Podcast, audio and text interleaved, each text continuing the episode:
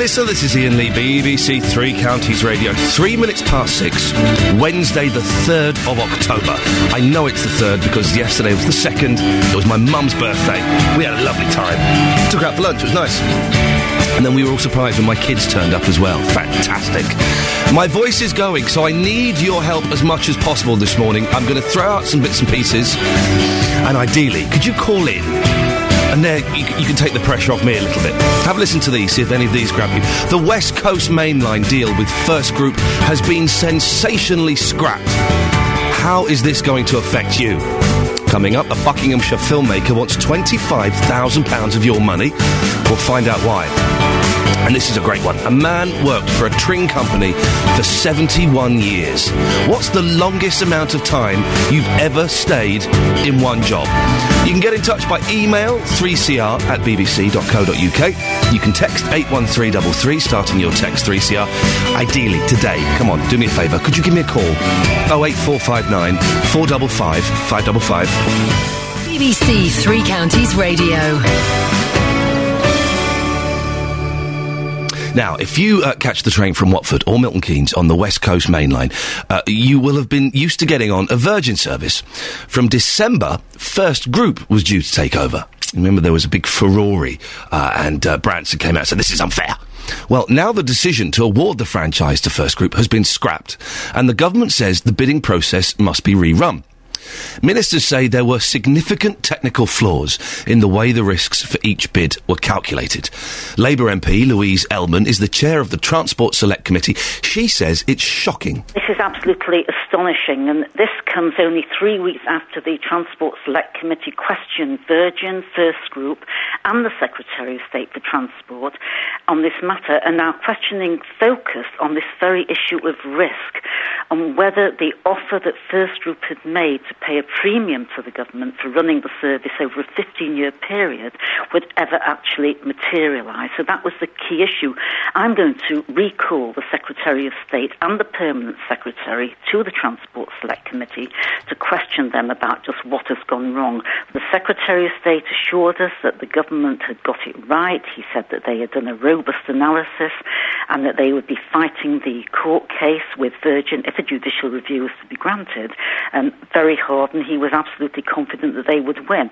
Now, it appears that that was completely wrong, and in fact, it was while the government was putting its case together to go to court that they found that a major error had been made, and I think the public deserved to know more about that, and that's why I'm going to recall them.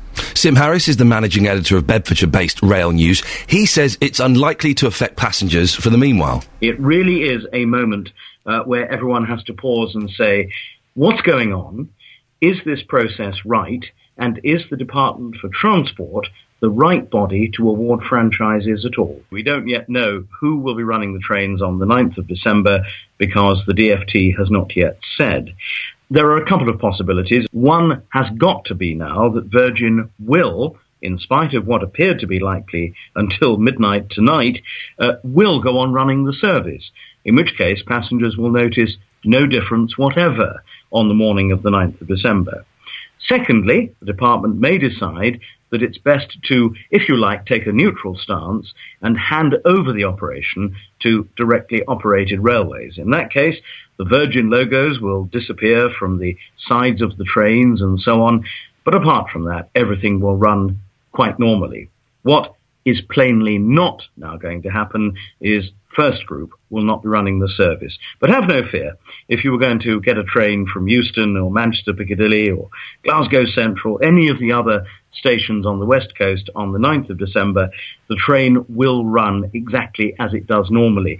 So in a sense, slightly ironically, it's the passengers who will notice the least difference.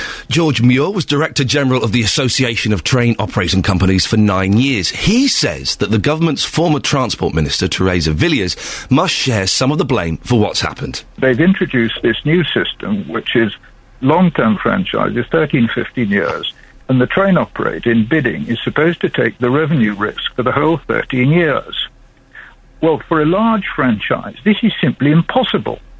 it puts far too much risk onto train operators. It's a bit of a mess, isn't it? And if I remember correctly, it costs a fortune to submit a bid. It's something like each company has to pay, I think, and I could be wrong, it's about £10 million just to submit a bid. And if you lose the bid, you don't get that money back. So there will be companies all over the place, and there's some foreign companies as well, I think a French company and some British ones. They'll be furious at that. Listen, there's no point in us going into the technicals of exactly what's happened, because I don't know enough. We've got someone coming on later on, hopefully, who can clear that up. I don't know enough. I'm guessing you don't know enough either. Maybe you do. Apologies if I got that wrong. But I suppose the question is, what do you want from a train service? What do you want? If you use them regularly, what exactly is it that you want from a train service? And are you getting it now? Are you happy? It's Virgin running the service now. It was going to be First Group from December. Are you happy with the service you're getting? What's lacking? 08459 455 555. Are you happy with your train service now? And what do you want from trains? A seat would be nice. I guess the two main things for me is I'd like them to be on time and a seat. I was in first class once, yeah, I know, fancy. And they declassified it. Oh, it was horrible. It was horrible. I paid extra money for that. Listen, I know we're BBC Three Counties Radio, and we're not supposed to bang on about what's on TV, but there's two cracking things on TV tonight associated with radio. The first one, BBC Four, the Kenny Everett story. Oh, I'm taping that. I'm setting the timer on the video for that. And I'm also setting the timer on the video. We need you to do a bit of homework tonight. This whole Jimmy Savile furore that has blown up about, did he, sexually attack young girls. The documentary is on tonight. It's ITV. I think it's about 9 o'clock. I'll check and I'll make sure I've got that right. But it's on tonight. Your homework, dear listener. Could you watch that Jimmy Savile documentary tonight, please? We're going to be talking about it in a bit more detail tomorrow. And I think it would be good if we could talk about it coming from a place of knowledge. It's easier to talk about these things when you've seen them, I think. So if you could watch it tonight, and then we'll talk about it tomorrow. OK? So that's your homework. I've set you some homework. I hope you don't mind. Let's have a quick look at some of the front pages of the newspapers, shall we? The Guardian. Miliband's national anthem. Labour leader vows to unite country as he claims one nation mantle. I don't get this one nation thing. Is it not the same as the big society? And there's a picture of him kissing his wife. Again, I always find it odd when politicians have to kiss their wives on stage. What does it, to imply something? I don't know. The Daily Telegraph. Let our beautiful little girl come home to us, plead April's parents, and lower the abortion limit to 20 weeks. Oh, and also on the front page, this is the front page story. No overeaters at all-you-can-eat buffet. We'll talk about this a bit later on, but the basic story is two greedy men have been banned from an all-you-can-eat restaurant because they ate so much that the manager feared for his business. Greedy men. They're big lads. There's a picture of them in some of the other papers. They're big lads. And if you saw them walking into your restaurant for an all-you-can-eat buffet, you would kind of think, uh-oh. But surely all-you-can-eat means, I don't know, all-you-can-eat. Maybe we'll talk about that a bit later on. The Times. West Coast Rail contract is scrapped over flaws. Independent. New HD CCTV puts human rights at risk. Watchdog warns Big Brother Britain has arrived unnoticed. The Sun. Nicked. Family pal arrested by April cops. Daily Mirror. Please, please let her come home. The Daily Express. Desperate search for five-year-old little girl. And the Daily Mail is following the lead of all the other papers. Please let our little girl April come home safe. Good morning. It's 6:15, Wednesday, the 3rd of October. These are your headlines this morning on BBC Three Counties Radio. The bidding process for the West Coast mainline franchise will be rerun after the government admitted its own civil servants got their maths wrong. Police are using thermal imaging equipment to try to find the missing five-year-old April Jones. In sport, Neil Lennon says he's the proudest man in Europe after Celtic's historic 3-2 victory over Spartak Moscow in the Champions League. Coming up, I'll meet a Buckinghamshire filmmaker who needs your help. I mean, your money. Sorry. Don't worry, you will get something in return. BBC Three Counties Radio. Did I say Celtic? I meant Celtic. Did I say Moscow? I meant Moscow. I can't believe I said Moscow. I've been watching way too many American films, I think. It's good, that.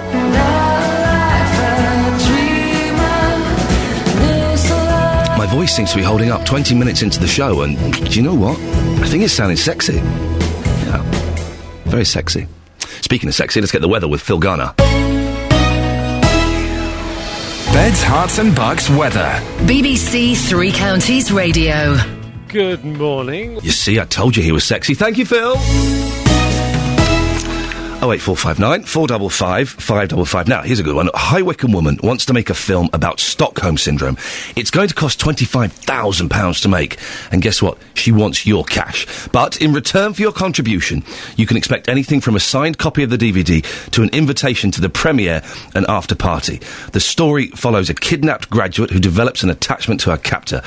Filmmaker Jennifer Drewitt joins me in the studio now. Good morning, Jennifer. Hiya. Thank you for coming in. I believe you've had a bit of a long journey, even though you're from High Wycombe. Yeah, it's really weird. Like the earliest train I could get in the morning wouldn't have got me here until about 8 in the morning, so it would have been way too late.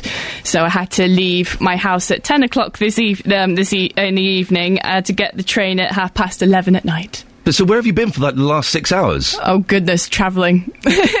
Wow. Well, thank you very much for coming in. It's much appreciated. Why do you want to make this film? I think a lot of the issues that are raised within the actual film are things that are not really raised enough, and these actual topics don't get treated with the sensitivity and respect I think it kind of deserves. A lot of the time when these sort of stories come up a lot, you know, particularly in the news, there'll be a massive thing for about a month, a week, and then that's it. And it's like, it's not sort of touched again, whilst I think, you know, there are a lot of issues that need covering, and I think, you know, for a lot of filmmakers it's a scary sort of subject to cover. So, you know, but I like to think that, you know, as long if we're covering this and we're giving it the sensitivity it deserves, then, you know, we're going to be able to start conversations and maybe help someone along the line. So just for those that don't know, Stockholm Syndrome is when you're kind of like held captive or something and you develop an empathy or even sometimes a relationship with the person who's holding you captive. Why is that story important to you? It's important because, you know, although the story follows someone who gets kidnapped and is in sort of in actual physical captivity, it's, you know, it's not a situation dissimilar to other situations that, you know, in relationships that sort of follow, you know, someone who can't quite leave someone even though, you know, they're not that nice to them or they're sort of keeping them there against their will. You know, it's a very important subject, and I think it's something that is kind of, it's sort of discussed a little bit, but it's sort of sensationalised, and it's a case of, you know, it's a fascinating subject, and I think, you know, it underscores a lot of different issues. You want £25,000 of my money? Yeah.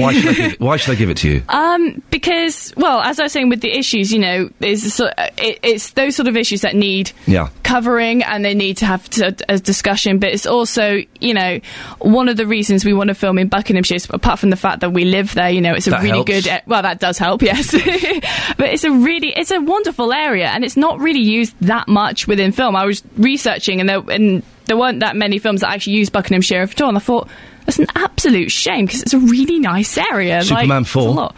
Yeah, Superman 4, apart, that was like one or that two. That was the Milton Keynes station, wasn't it, I think, was it Superman 4? That's the only one I could think of. Yeah, that was literally it, and I was just like, right, you do really... Buckinghamshire is not only quite big, but it's a nice area, plus also, it's quite a sort of quaint area, and it's all one of the things that strikes me whenever this sort of thing happens, they sort of go, oh well, this place is such a lovely normal place, you wouldn't think it happened, and yet it's happened in this area. So, and I think Buckinghamshire does fit the bill quite nicely. Hey, listen, I've been in a movie with Angelina Jolie. It was a rubbish movie, and I was in it for 60 seconds, but I got to meet her and she gave me a kiss. But I know for a fact that £25,000 is not enough to make a film. Well, I don't know, I mean, a lot of the people who are doing it are doing it, you know, off their own backs. They're volunteering to do that, and they literally will do it for quite little pay. They'll do it for the love of it more than anything else. But it's also covering things like, you know, equipment. We're going for quite a high target in terms of small term production company, because, you know, we need to get the equipment, things like cameras and lighting and all that sort of stuff. But then at the same time, like you said, it is quite small, but then, you know, you don't need like multi-millions to make a film. If you know what you're doing and you know where to go, you can make it, you know, not that expensive at all. I say that now, and I just, you know, and it's like, well, why don't you have the 25 grand? It's just like, I don't. Hey, not everyone has a spare 25 grand hanging around. If only. Wouldn't that be nice? Have you got anyone famous in it? No, but they probably will be famous after this. Okay, I see what you've done. Can I be in it? If you want. Yeah. Have I got to pay you to be in it? No, you don't want to. Are there going to be a lot of people volunteering? Are you relying on kind of local people to help you out as well? Some of them, yeah. I mean, because this is the debut film for my production company, Tamakarita Productions, and it's me and my two friends who are also my housemates, Edward Miller and Hannah Wollaston, and they're Buckinghamshire locals as well. We've got a local, well, at least one local actor in who is being cast. With potentially more to come along. We've got a couple of film professionals, who have done small-time things, who are part of the crew now. It's, so we've got quite a lot of local, and also in Hertfordshire as well. The first assistant director is actually a student at the University of Hertfordshire. So, have you ever made a film before? Because I don't want to give you my £25,000 if you're just some cowboy. Oh no, I'm no cowboy. In fact, actually, I'm in post-production for my feature film I made in Cardiff. Okay. And I made a short film last year, which you can find on YouTube. Tell us how to find it, because some people might want to go and look at that. Yeah. And if it's any good... Yeah. They might go, I'll give her 50 quid then. Okay, so if you want... But if it's no good, they might not give you anything, so just... It's good. Okay, go on then, let's send people. And a lot of good people behind it. It's called Walk Away, and how you can find... Just type in Walk Away, and then my name, which would be Jennifer Drewitt. Drewitt spelled Drewett. A lot of people spell it with an I, so it's an E. Definitely an E. You want to start filming in March? Yes. It's not that far to go. How confident are you you're going to be ready for that? Pretty confident, actually. Yeah? I feel pretty confident. We've gone... we're very organised on this, and we've got, if... something doesn't quite work out, we've always got a backup plan. We've got things in place to make sure that if something was to go wrong, we're sorted. Mm-hmm. And I'm very confident. I have a lot of faith in the people who are a part of it at the moment, and I have a lot of faith in this production. I have a lot of faith in this project, and I'm incredibly confident. Okay, Jennifer, what's your favourite film? Now, quick, first thing. Cruel Intentions. What? Cruel Intentions. For a second, I thought you said Cool Runnings. Sorry, I was trying to think really quickly. The first answer is always the correct answer.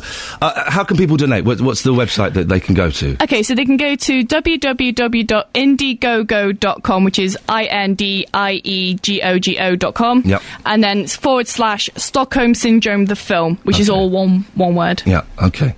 I once asked someone for a web address, and he went, HTTP / Oh, for goodness sake. Excellent. So just give it out one more time so people know where to go. Oh, the website? Yeah, go on. Yeah, so it's www.indiegogo.com / Stockholm Syndrome, the film. Excellent. Good luck. Thank you. Seriously, I want to part in it. And I don't want to speak like in the back of a pub drinking a pint. I want to come on and say words. I've been in the film with Angelina Jolie. How could you turn down this offer? I'm not going to. I could probably get her to be in it as well if you wanted. I couldn't. No. Listen, best of luck. Thank you very much. That's Jennifer Drewitt, who is hoping to get £25,000 to make a movie. Best of luck with that. Across beds, hearts and bucks, this is Ian Lee on BBC Three Counties Radio. Morning, coming up in the next half an hour. Bus services should be improved for the blind. That's according to a Milton Keynes woman. We'll be finding out why. And here's an interesting one. When did you last cry? Apparently we're a nation of blubbers, particularly the men. I will be honest here, dear listener. I'm a crybaby. I cry all the time. I once cried at a McDonald's advert. It was quite a powerful advert. It was about a couple splitting up. I cry all the time. When was the last time I cried? Let me have a think, and I'll get back to you, but you can let me know, please. When was the last time you cried? 81333, starting your text 3CR, or give us a call 08459 455 555. I think when you become a parent, you become even more susceptible to crying. I had a little tear yesterday in my eye when we were speaking to the mother of that girl that got knocked down. But I cry at random stuff. I'm always crying at the TV and, oh, God. Maybe I need to man up.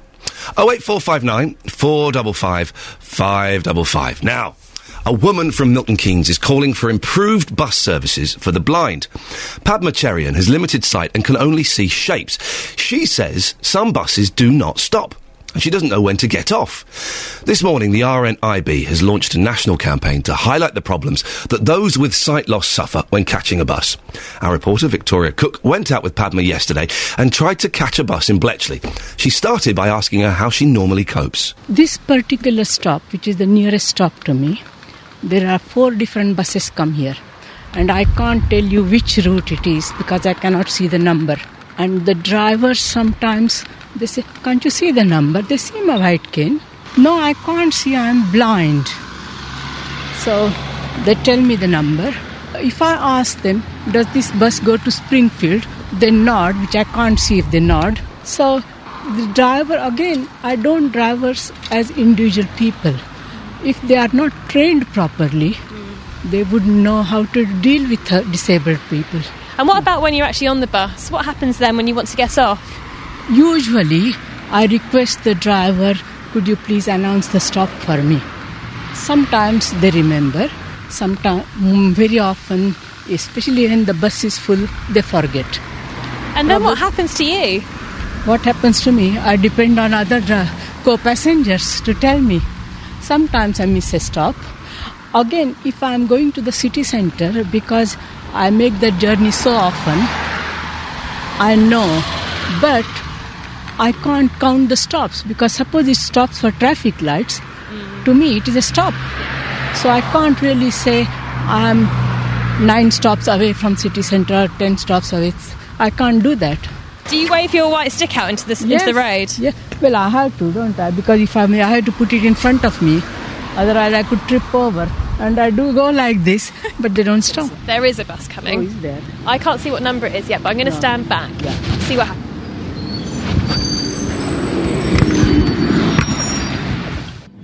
So, tell me what happened when the bus stopped. What did you say to the bus driver? Do you go to Springfield? And he nodded. So I had to ask again, I'm sorry, I can't see you, if you nod yes or no. Then he said yes. So that's how you know that this is a bus number 4, because I didn't tell you. No, no. So to get off the bus, the driver will announce, hopefully, the stop for you. Is this Springfield? Yes. Oh, right. Good job I asked. Maybe you hadn't have asked just then, how would you have known to get off the bus? Especially at night. I mean, at least now I can see it is slightly different, so I can see the shape. It is, I know this is near Tesco. Well, to be honest, if you hadn't have asked, I actually wouldn't have known to get off here either. That's what I'm campaigning for. What I'm saying to council, if they have audio-visual announcement on bus stops, it is not just the blind people, hearing-impaired people who are benefited.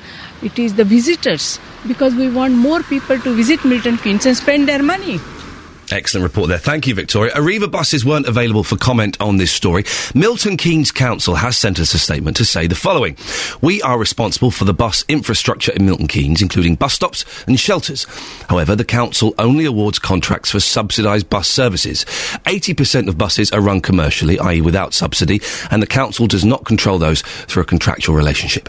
In the next couple of years, we are looking at installing audio-visual next-stop displays on Arriva buses in Milton Keynes using better bus fund grants. The displays would show the name of and announce the next stop, but of course this will only help people already on the bus.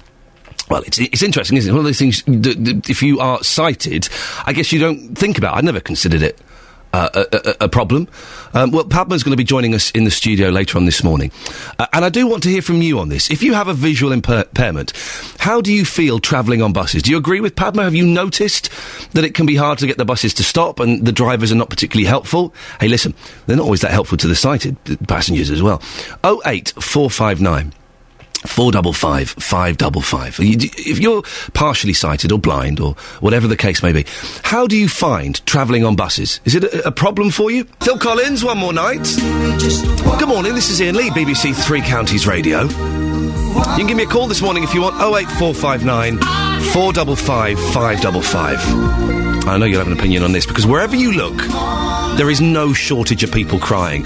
Always weeping on the X Factor. Even the golfers were blubbing at the Ryder Cup. But aren't we famous for our British reserve? Last night on BBC Two, there was a new series called Stiff Upper Lip, an emotional history of Britain that was aired. It was presented by Ian Hislop, who believes it's a trait that's had a positive impact on British character. But what do you think? Is it better to keep things buttoned up, or should we let those emotions flow at the drop of a hat? Well, Philip Hudson is a psychologist and author of the book Men, An Investigation into the Emotional Male. Good morning, Philip. Hello, Ian. Are we becoming a nation of crybabies? We're becoming more expressive, or what you could say, with the permission of Ian Hislop, of course, is that we're going back to how we used to be before the Victorian Empire imposed a kind of parade duty on us that we had to keep a stiff upper lip under all circumstances. Nothing wrong with a stiff upper lip in a crisis. We all want one. You know, if somebody breaks into your house, you obviously don't want to dissolve into tears. You want to deal with a problem. But what's good about always reacting with a stiff upper lip, even when somebody says, you know, you're going to have a baby, or I love you, or your mother's died? The thing is, we are a little bit softer these days, aren't we? Because we're different. Yeah, we are different. But back in, say, my granddad, right? If he had some traumatic experience, he wouldn't go to a counsellor. He probably wouldn't even talk to my nan about it. But now we'll go to counsellors. Men are hugging all the time and telling their mates how they love them and how they feel. Is it a good progression that we've gone this way? Well, you couldn't have gone to a counsellor in your grandfather's day because there weren't any. If you'd got a problem... You got me on a technicality there, Philip. Well done. yeah. I mean, you might have gone to see the vicar and have a heart-to-heart about something. But, you know, people have always had the same feelings and the same problems. The question is, how do we process them? And as I say, in the past, between roughly, 1800 and 1930, we were on parade all the time, is my phrase for it. And the stiff upper lip... Nothing stiffer than, during World War One, when millions of men were being minced, but you really couldn't actually try to shed a public tear about it anymore. You had to not let the sides down. We've gone from that to saying that this is a much more personal world now. We don't have to worry too much about all the time what other people think of us. If we are upset, we show it. I think there's also a very important distinction between tears. I mean, if you've just won your first ever major slam at tennis, like Andy Murray, you've actually done the hard yards. If somebody says, well, he shouldn't cry, maybe you should also recognise the fact he's got the grit to win. He is a winner already. And if you're distressed because he's got tears, maybe it's your problem. Philip, your dad trained you not to cry. Is that true?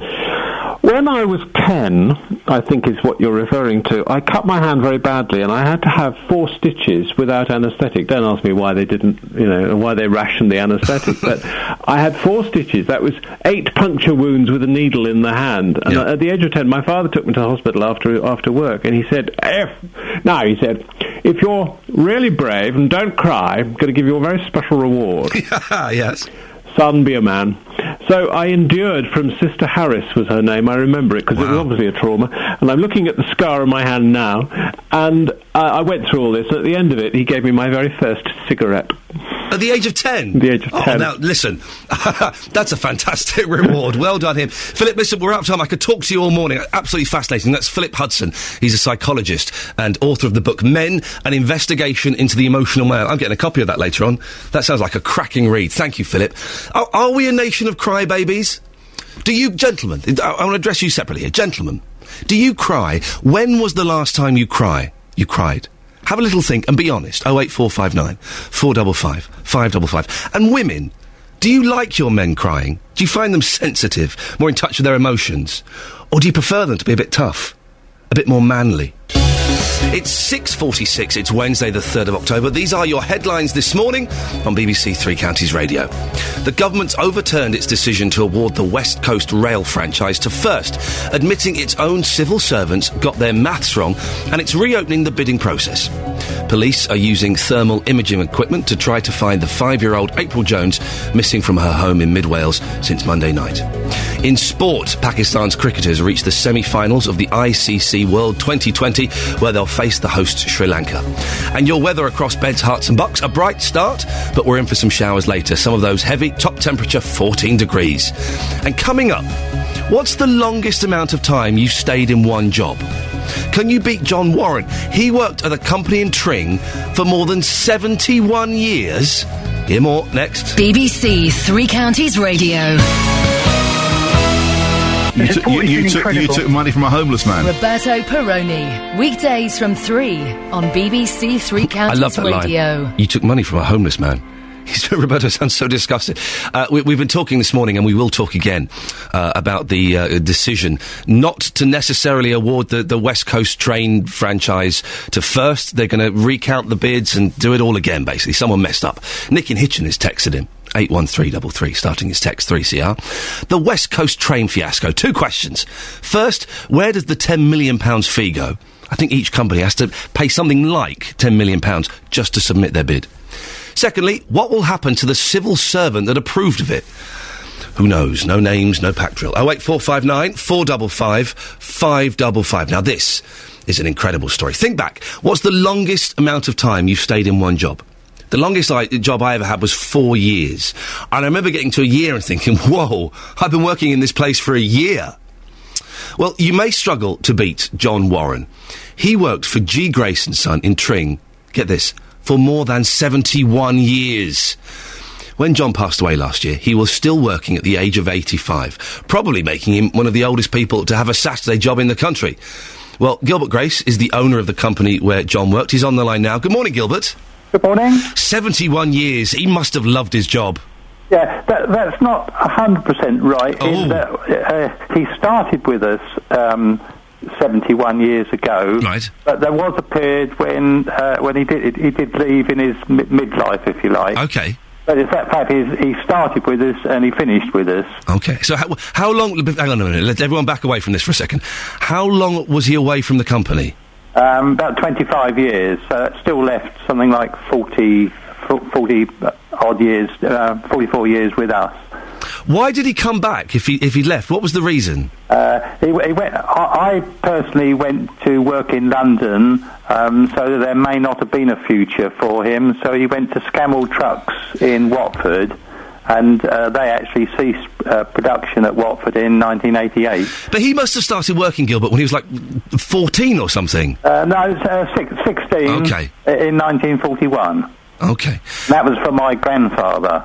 So, I'm trying to get my head around this timeline. It's so confusing. When did you first meet John Warren, Gilbert? 1947, when he came back out of the army. He did, I believe, 2 years in Burma. Yeah. And I was working in a workshop upstairs, and I heard this motorbike come up Service Road.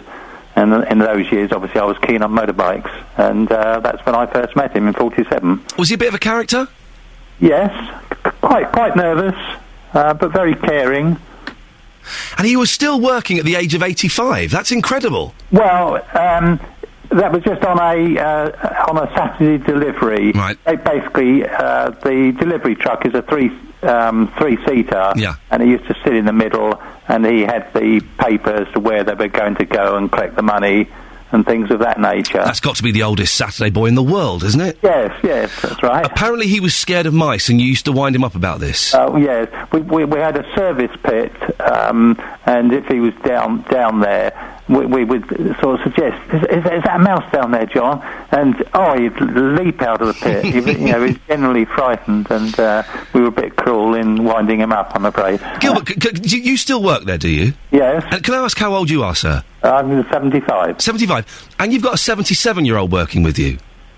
Yes. Yeah, that's Peter Flitney. He started in 1950. You must have the best employee benefits ever. This is amazing that you've got these people that are prepared to stay with you and work into long past their pension. How do you do it, Gilbert? Why is your place such a good place to work? Well, it's very much a family business, and I could say wives become involved as well. My wife, Julie, works in the business. Yeah. We think about each other's family quite a bit. There's three others that have done over 30 years. Peter's son, Paul, he's done over 30. Judith Orrell, who's on finance, she's done over 30. So it sounds like a pretty good place to work. Listen, Gilbert, thank you so much for coming on the line. That's Gilbert Grace there, owner of G. Grace and Son in Tring, where John Warren worked on and off for 71 years, with a little break in the middle, which I think is fair enough. He was working until he was 85. He passed away a little while ago. I'm asking you this morning, what's the longest you've worked in one place? We've got Phil in St Albans. Good morning, Phil. Morning, Erin. How you doing? I'm very well, Phil. What's the longest you've worked in one place? Well, I've been at the same firm since I was 13 years old at the moment, so about 19 years I've been there now. You've still got a long way to go to beat John Warren. You started when you were 13? Yeah, in the pit at a young age. So what are you doing? What's your job? I'm a wholesale greengrocer, so supply sort of pubs, clubs, restaurants, that sort of thing. Were you allowed to work at the age of 13? just a Saturday job then, you know. Just I think it was... Up. I got a Saturday job at B-Jams, which is long gone, when I was 15. I remember they had to fudge... The manager had to fudge the paperwork to get me... to pretend I was 16 to get the job. Oh, we don't have anything like paperwork, not even in these days. Mate. It's Victorian sort of workplace. And that's the way it should be. Phil, kids these days don't know they're born. Let's send them all up chimneys at the age of 9, shall we?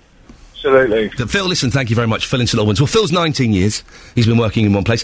Can anyone beat that? What's the longest you've worked in one place? 08459 455 555. On the converse, what's the shortest you've worked in a place as well? I bet we can find someone who's worked for a week. Can we find someone who lasted about 5 minutes in a job? 08459 455 555. It's Beatles Day on Friday. Oh, very exciting. Don't forget, I want your tenuous Beatles links, please. The more vague, the more distant, the better. If you send an email to 3cr@bbc.co.uk, mark them Ian Lee, Beatles Day, and we'll read the best ones out on Friday. Well, BBC Introducing has got involved as well, and today we're going to play Tomorrow Never Knows, which was released by the Beatles in 1966 on Revolver, their best album ever. But this is a cover version by Zoe Phillips from Hertfordshire. It's very nice, isn't it, Zoe Phillips? With her unique interpretation of Tomorrow Never Knows from Revolver, 1966. Easily the best Beatles album. Not Sgt. Pepper. Totally overrated. Don't you think? Of course it is. We're talking about the last time you cried. We've got a text from Nick, 81333. He started his text 3CR. Ian, I fill up with tears of joy every time I check my bank balance. It's all mine since I got divorced. I'm Nick. 08459 455 555 is the telephone number. The longest you've worked in one company, or the shortest, and when was the last time you had a little cry? Lots coming up in the next hour, including Conservative MP for Milton Keynes South, Ian Stewart, and this whole rail fiasco. We'll have all of that and more after the latest news and sport with Catherine Boyle.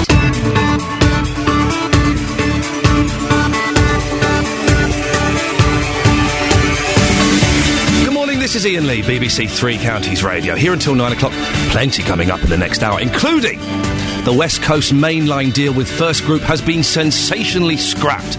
How has this happened, and how is it going to affect you? We'll be hearing about a bereavement counselling centre for kids, and blind people are struggling to use buses in Beds, Herts and Bucks. Find out why later. As always, your input is greatly appreciated. You can email 3cr@bbc.co.uk. You can text 81333, starting your text 3CR, or you can give us a call 08459 455 555. BBC Three Counties Radio. Now, if you catch the train from Watford or Milton Keynes on the West Coast mainline, you will have been used to getting on a Virgin service. From December, First Group was due to take over. Well, now the decision to award the franchise to First Group has been scrapped, and the government says the bidding process must be rerun. Ministers say there were significant technical flaws in the way the risks for each bid were calculated. Well, Conservative MP for Milton Keynes South, Ian Stewart, also sits on the Transport Select Committee, and he joins me now. Good morning, Ian. Good morning. Bit of a mess, isn't it? Well, I'm rather surprised by the announcement. We had the Secretary of State before the committee just a few weeks ago, and we were under the impression that the bidding process, although it was controversial, was done fairly and properly. So other than what I've heard on the news today, I'm not quite sure what's gone wrong. Well, Labour are calling it a fiasco, and it is, isn't it? Well, as I'm not. I don't have the knowledge of exactly what these technical flaws are. There's been obviously a change in Secretary of State recently, so it might be that he's re-looked at the process and seen there was a technical flaw and decided that it must be rerun. But the Select Committee will be asking him to come back so we can quiz him on what's happened. How closely linked is this decision with the Transport Select Committee? Well, I mean, the Select Committees don't have the power to decide, what government does. Our role is a scrutiny one, so that we can look in depth at what's happened and what should happen. So we like to think that we've got some influence, but we don't actually have any technical powers. I just find it slightly odd that if you're on the Transport Select Committee, that you don't know anything about this. Well, see, the news broke overnight. I haven't had a chance to speak to the chairman. It might be that she's had further information. But I only found out about this very late last night. But doesn't it not strike you as odd that we found out at the same time as you? I would have thought you would have heard about this, you know, before it got to the press. You might think that, but you know, I personally haven't been contacted about it. But I haven't had a chance to speak. Someone got their sums wrong. That seems to be the case. How is that possible? Well, I mean, it's difficult for us to make an assessment on that because of commercial sensitivity. The details of both the Virgin bid and the First Group bid weren't made public. Neither company knew what the others had put in. I took the view the First Group bid was certainly more ambitious and consequently riskier. But if you looked at the underlying assumptions that they'd made, I thought it was deliverable, but. Clearly, something's gone wrong somewhere, and we need to find out what that was. How much does each company have to pay to put forward a bid? Well, because of the West Coast mainline is a profitable one, the successful company will pay a premium to the Department for Transport. But doesn't each company that puts in a bid have to pay several £1 million just to put in the bid? Well, yeah, I mean, they've got their internal costs to submit the bid, like any company has if it wants to bid for a commercial tender. And how much is that? Off the top of my head, I don't have a figure for that. It's relatively small, given the overall costs of. I thought it was around like £10 million. Is that not right? It may be. I don't have those figures to hand. £10 million isn't small, Ian. It's huge. Well, but if you look at the total value of the bid over 15 years is about $7.5 billion. So $10 million is a fairly small amount of money if you look at it in those terms. Has the government backed down to the mighty Richard Branson? I don't believe so. But certainly my judgment of it was that both Virgin and First Group had put in deliverable bids. The First Group one was more ambitious, certainly, and so consequently riskier. So, well, some would say it was they could never meet those figures. It was too ambitious just to get the deal. I don't accept that. If you look over the both bids for the 15 years, for the first 10 years they were broadly similar. Virgin then calculated that the increase in demand would level off. And first calculated it would continue over the lifetime. So we're only talking about a difference towards the end of the franchise. Do we need more consistency in with the Transport Secretary? It's a separate argument, but I do agree with that. If you look at who's been Transport Secretary under governments of both colours for the last 30 years, they've changed quite rapidly. And transport's an issue that requires long-term strategic thinking. So I would certainly make the case that whoever is Transport Secretary, in whatever colour of government, should be there for some time. There are around 15 rail franchises that were due to be decided before the next general election. Yes. Now the whole process is thrown in doubt. What's going to happen to those? Well, there's two inquiries have been announced. One is to look specifically at what's happened with the West Coast bid. The other is looking at the franchise bidding process in general. So you are right, there are a number of others that are due up over the next couple of years. So I think it's sensible to look at the issue as a whole before proceeding with those. Who's going to take over the trains in December? Is there going to be a national rail service on that line? Well, the Secretary of State has powers, what are known as Directly Operated Railways, to take over temporarily the running of a franchise. So passengers shouldn't see any difference. It'll be the same trains with the same drivers and crew on the same timetables. So those powers are there. They have been used before quite successfully. So passengers shouldn't see any difference. Finally, Ian, it's a bit embarrassing, isn't it, for you lot? Well, I'm not a member of the government. I'm on the Select Committee. So I am concerned about what's happened, and I'll be, with my colleagues, I'll be looking into what's gone wrong. Ian Stewart, thank you very much indeed. That's Ian Stewart, who's MP for Milton Keynes South. We've got on the line now Tony Miles from the Modern Railways magazine. Morning, Tony. What do you make of all this? Well, I'm astounded at some of those answers I've just listened to, so there we go. We wrote in our editorial in our magazine that only came out last Friday, this is no way to be letting franchises. So it's kind of... and we had an awful lot of calls from within the industry saying, you're absolutely right. So What's wrong with the system at the moment, then, the way it's set up? Well, the way it's run at the moment is particularly companies bidding are required to second-guess what kind of inflation there will be over maybe 10, 13, 15 years, depending on the life of the franchise. And to get it absolutely right, they're required to guess how many more people can be attracted to the railways over that time. And they're required to guess what kind of competition there will be. They have to guess what fuel costs will be in terms of maybe the competition, like roads and so on, and guess all that for the whole of the life of the franchise, and then bet how much money they can make out of it. Tony, say that. I've just been told that Ian Stewart is still there. Ian, it's all guesswork and betting. I don't believe it's all guesswork. You have... You can look at what's happened before.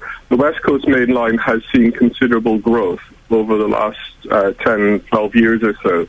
And if you look at population growth along the line, I think it's entirely reasonable and possible to estimate what's going to happen in the future. Tony? Well, it is difficult, and that's why trying to guess is such a crazy way of doing it, because people are trying to guess what's going to happen, and generally they've got it wrong. Interestingly, the government's own company, Directly Operated Railways, which is running the East Coast franchise, has got its figures wrong in just 2 years, and its latest figures show that it's £40 million below where it promised it would be. So, and that's just on a 2-year guess. And Tony, you were saying that your team and your readers suspected there will be a problem for quite a while. Well, we just thought that so many companies have got it wrong in the past, and several of the main franchises are receiving government support because they got the money wrong, and the government's having to prop up where they got the maths wrong. That clearly carrying on doing it that way just seemed like madness, and people within the industry have been contacting us sometimes saying, please don't say who I am, but this just can't go on like this. We need to find a better way if we're going to let franchises where we take this kind of silly guesswork out and make it genuinely something that can be delivered over the 13 years that sort of evaluates how inflation goes, how the competition goes, etc. Mr. Stewart, company insiders in the industry are saying it's madness. Are you going to listen to them? Well, the whole franchise process is being reviewed as well.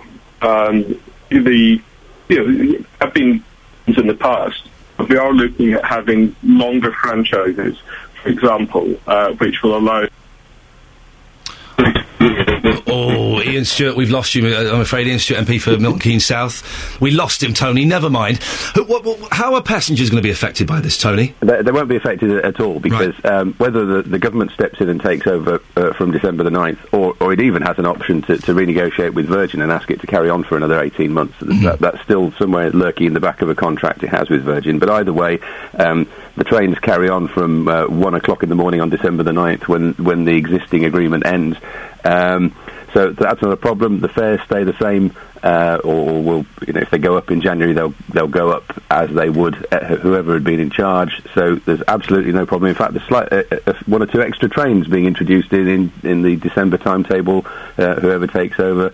So that's not a problem. It's really just a question of whether finally the government has woken up and realised that the way it's been doing it can't continue, and interestingly, it does appear from the government's announcement that it's odd a member of the Select Committee hadn't read it, but it says that mistakes were made in the way in which inflation and passenger numbers were taken into account, and how much money bidders were then asked to guarantee as a result. That's what the DFT said, which is exactly what Virgin's legal challenge was going to be had they gone to court in 2 weeks' time. Tony Miles from Modern Railways magazine, thank you very much. And before that, we heard Conservative MP from Milton Keynes South, Ian Stewart. I've been asking you this morning, what do you want from your trains?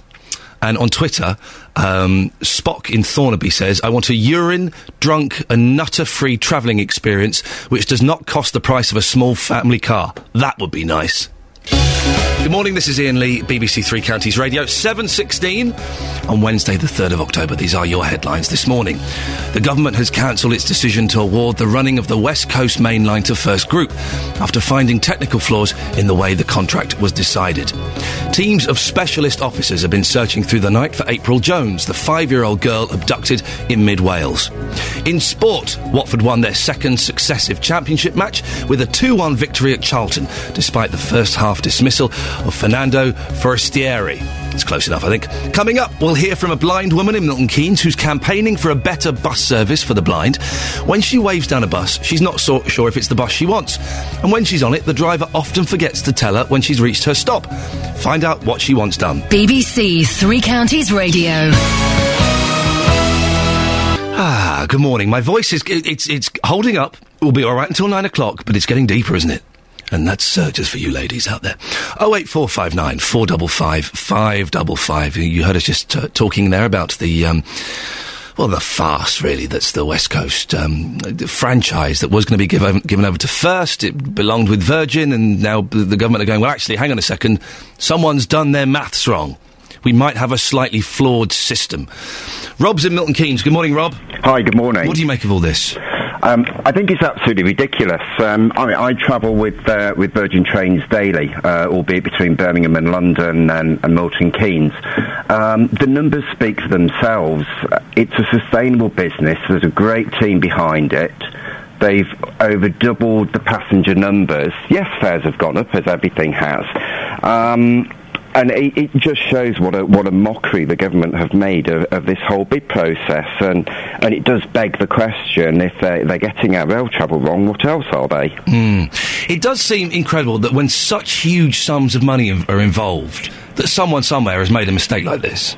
Yeah, absolutely. And I think that Virgin have been very courageous, and I think the 170,000 or so people that have signed the e-petition have, that's real testament to what Virgin's achieved over the course of this franchise. A lot of people were saying, Rob, oh, Richard Branson, come on, get over it, you lost the bid. But it turns out that maybe he had a point. Absolutely. The Richard Branson is fantastically successful, as everybody will appreciate. But at the end of the day, he delivers great brands and sustainable businesses. So absolutely, he had a point. And again, I think that as he was so passionate in delivering the truth, then absolutely good for him. Rob, thank you very much. Rob in Milton Keynes. We've been asking as well, what's the longest and indeed the shortest job you've ever had? Got a few texts on these. Dave the Thatch says, I've been thatching for 42 years. I've been working for myself since July 1976. 36 years. That's not bad going, is it? Ian, I worked for radio rentals. Radio rentals. I'm kind of guessing they're not going anymore. For nearly 25 and a half years, from 1965 to 1991, and was there when colour TV first became available, and also the first video recorders. Exciting times, Fred from Bushy. I love those old video recorders, those big, chunky top loaders. And on the subject of the shortest job, this isn't bad, Phil says, my son could not wait to leave school and start work. He gave his notice in 4 days later because it was so boring. So 4 days is the shortest job we've got. Can we find somebody... listening to this, who has had a job for less than 4 days. 81333. Start your text 3CR. Bill. Now, if you've lost a loved one, you'll know how much of an impact it can have on your life. Well, it can be difficult to imagine what it must be like if you're a child going through the same thing. Chums, a Bedfordshire-based child bereavement and trauma service, tries to help children who've suffered a loss. They say they could help even more children if they had more funds. Since leaving the NHS a year ago, the service has increased its users by 300% and their staff have gone up by 11 to 38. However, in beds alone, the emotional wellbeing service has almost 50 referrals a month more than they can handle. Our reporter, Sophie Solaria, went to visit the organisation based in Rest Park to find out about the work they do. Ruby, how old were you when your dad died? 7. Can you remember that time? Not really. It was more like a big blur now. I wanted to know more about how my dad died, so we went to the doctors and then they gave my mum the number for Chums, and then we just kind of came here. When we came in, it was this massive hall, and there was this one long table with loads of children around it, and we had to paint a picture, and we had scribbled on this big sheet of paper and we threw clay at it. It was like getting our anger out, which really helped. It kind of made it a lot clearer. I'm going to introduce you to David now, who's our clinical psychologist. Come in. A lot of the families that come to my bit of the service would have been bereaved through murder, through manslaughter or suicide, or other sudden and unexpected deaths. How do you talk a child through that process? It's just unimaginable. It is unimaginable, but one of the things I notice is that children, and often the families, they desperately want to talk about it. And one of the problems is a lot of people around them don't want to hear about it, or they don't know how to talk about it, or they're worried they might make it worse. So they come to someone who is used to hearing these sorts of stories, and quite often they want to talk about it. I'm Louise. My husband died 5 years ago, quite suddenly, although he'd previously had cancer. And within a couple of weeks, I think, the GP had recommended Chums. And there was a teenage group that me and Ella visited. It was really hard to walk in. We found it very hard to make the decision to go. But really, things were so bad at that point, nothing really could have made it any worse. So we thought we'd give it a go. And I went in with the parents, Ella stayed with the teenagers. And when we both came out, it was really lovely. And she was really positive. It was nice for her to mix with other teenagers or other children, the same as her, and for me to talk to the parents. Dad died 5 years ago, very suddenly. And so obviously it was just the big shock, and then nothing really led up to it. So our story was just from that day and the feelings we had. But it was really good to go into each feeling we had after the death and the shock of it, and go into it in detail in the activities. We did a memory jar, so we used our positive memories and like coloured in a memory jar. And each colour of the salt was for like a memory we had that was good. Can you tell me one of the memories in your jar? One of them was blue for the seaside, because he used to love going on holiday with us. Nothing makes it better, but it certainly didn't make it worse, and we felt more positive, and it was nice to meet other people. And actually Ella was 16 on the day my husband died, so it was a really hard time. She was doing GCSE, she was going to college, friends were all celebrating the end of year, it was coming up to the summer holidays, we'd got a family holiday booked the day after my husband died, so it's all just that practical side. It was a real pain for Ella. It's a real bad time in a teenager's life to lose somebody. Louise, you obviously had to deal with your own grief, but also your children's. How did you work through that? It's really just a muddle. It's a real muddle, but having someone like Chums and Dawn that you could talk to, and the people that really understood, it just made it a bit clearer. It's just a very, very hard time, but Chums really helped. Fantastic, thank you. That was Sophie Solaria there, talking about Chums. And in the next hour on the show, we'll have the director of Chums in the studio to talk more about the Bedfordshire service for grieving children. We've been talking about the longest job you've ever had, and also, I think perhaps more interestingly, the shortest job you've ever had. 08459 455 555. Jay is in Luton. Good morning, Jay. Morning, mate. How you doing? Yeah, I'm good, thank you very much. Have you called in about the longest or the shortest job? Shortest. Go on, we've had 4 days so far. Can you beat that? 2 hours.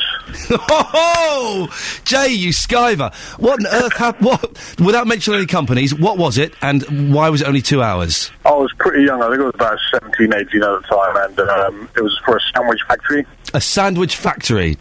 I walked in there, it was that morning, so they sort of had us in the canteen, got us to put the aprons on and the wellies on, and go downstairs into the factory. And as I was going down, one of these supervisors spotted me, and she goes, because I had a bit of a stubble thing going on. You had a bit of a what, sorry?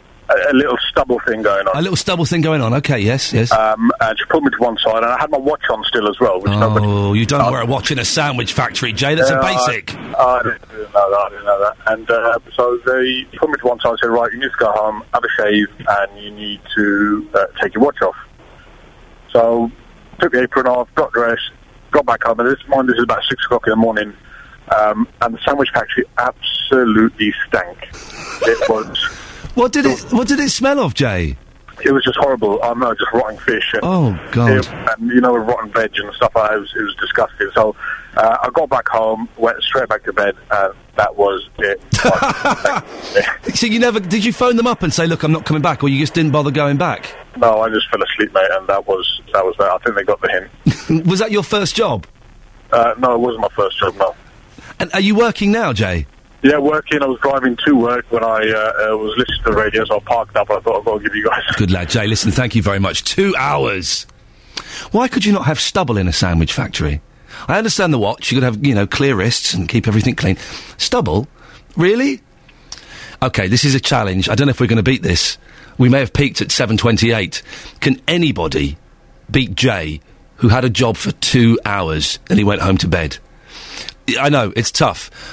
08459 455 555. If there is anybody out there who has had a job for less than 2 hours, I want to hear from you. The BBC in beds, hearts and bucks. This is BBC Three Counties Radio. 7:30. I just went, there. I don't know why. This is Ian Lee, BBC Three Counties Radio. Can you hear my voice is getting all husky? Are you finding it exciting? Yeah. It's going to last until 9 o'clock, but it just seems to be going lower and lower and lower, which is always wonderful fun. If you want to give us a call this morning, 08459 455 555. We're looking for the longest job and the shortest job. Longest time you've been in work and the shortest time you've been in work ever. Also talking more about trains and loads of other stuff coming up in the next half hour. I have got some homework for you. Two bits of homework. I'll give you one now and one after 8 o'clock. The first one is, tonight on ITV, yes, I know them, they're showing the documentary about Jimmy Savile. Could you watch it, please? Even if you think it's abhorrent that they've made such a thing, it'll be really interesting for you to watch it, because we're going to talk about it a little bit more tomorrow. I know that Peter, that we spoke to, I think on Monday, was disgusted by the revelations that Jimmy Savile may have abused some young girls. But he said he'd watch it for us, and I appreciate that. So if you can, try and watch it. I always find it better to talk about things that we've seen, because sometimes we can be in danger of jumping on bandwagons and getting a little bit overexcited. So if we watch it, we can have a proper grown-up chat about it tomorrow. Thank you very much. Now, a woman from Milton Keynes is calling for an improved bus service for the blind. Padma Cherian has limited sight and can only see shapes. She says that some buses do not stop, and she doesn't know when to get off. Well, this morning, the RNIB has launched a national campaign to highlight the problems that those with sight loss suffer when catching a bus. Earlier on, we heard from our reporter, Victoria Cook. She went out with Padma and tried to catch a bus in Bletchley. Now, Padma, can you see that in the distance? I can't see a bus coming, no. There is a bus coming. Oh, is there? I can't see what number it is yet, but I'm going to stand back. Yeah. See what happens. Yeah.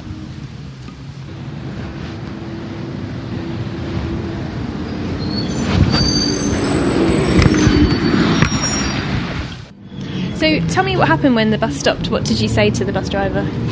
Do you go to Springfield? And he nodded. So, I had to ask again, I'm sorry, I can't see you, if you nod. Yes or no? Then he said yes.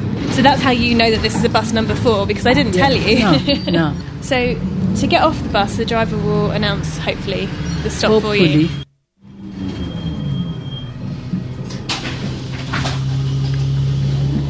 Is this Springfield? Yes. Oh, right. Good job I asked. If you hadn't have asked just then, how would you have known to get off the bus? Especially at night. I mean, at least now I can see it is slightly different, so I can see the shape. It is. I know this is near Tesco. Well, to be honest, if you hadn't have asked, I actually wouldn't have known to get off here either. Well, joining us live now from her house in Bletchley is Padma. Good morning, Padma.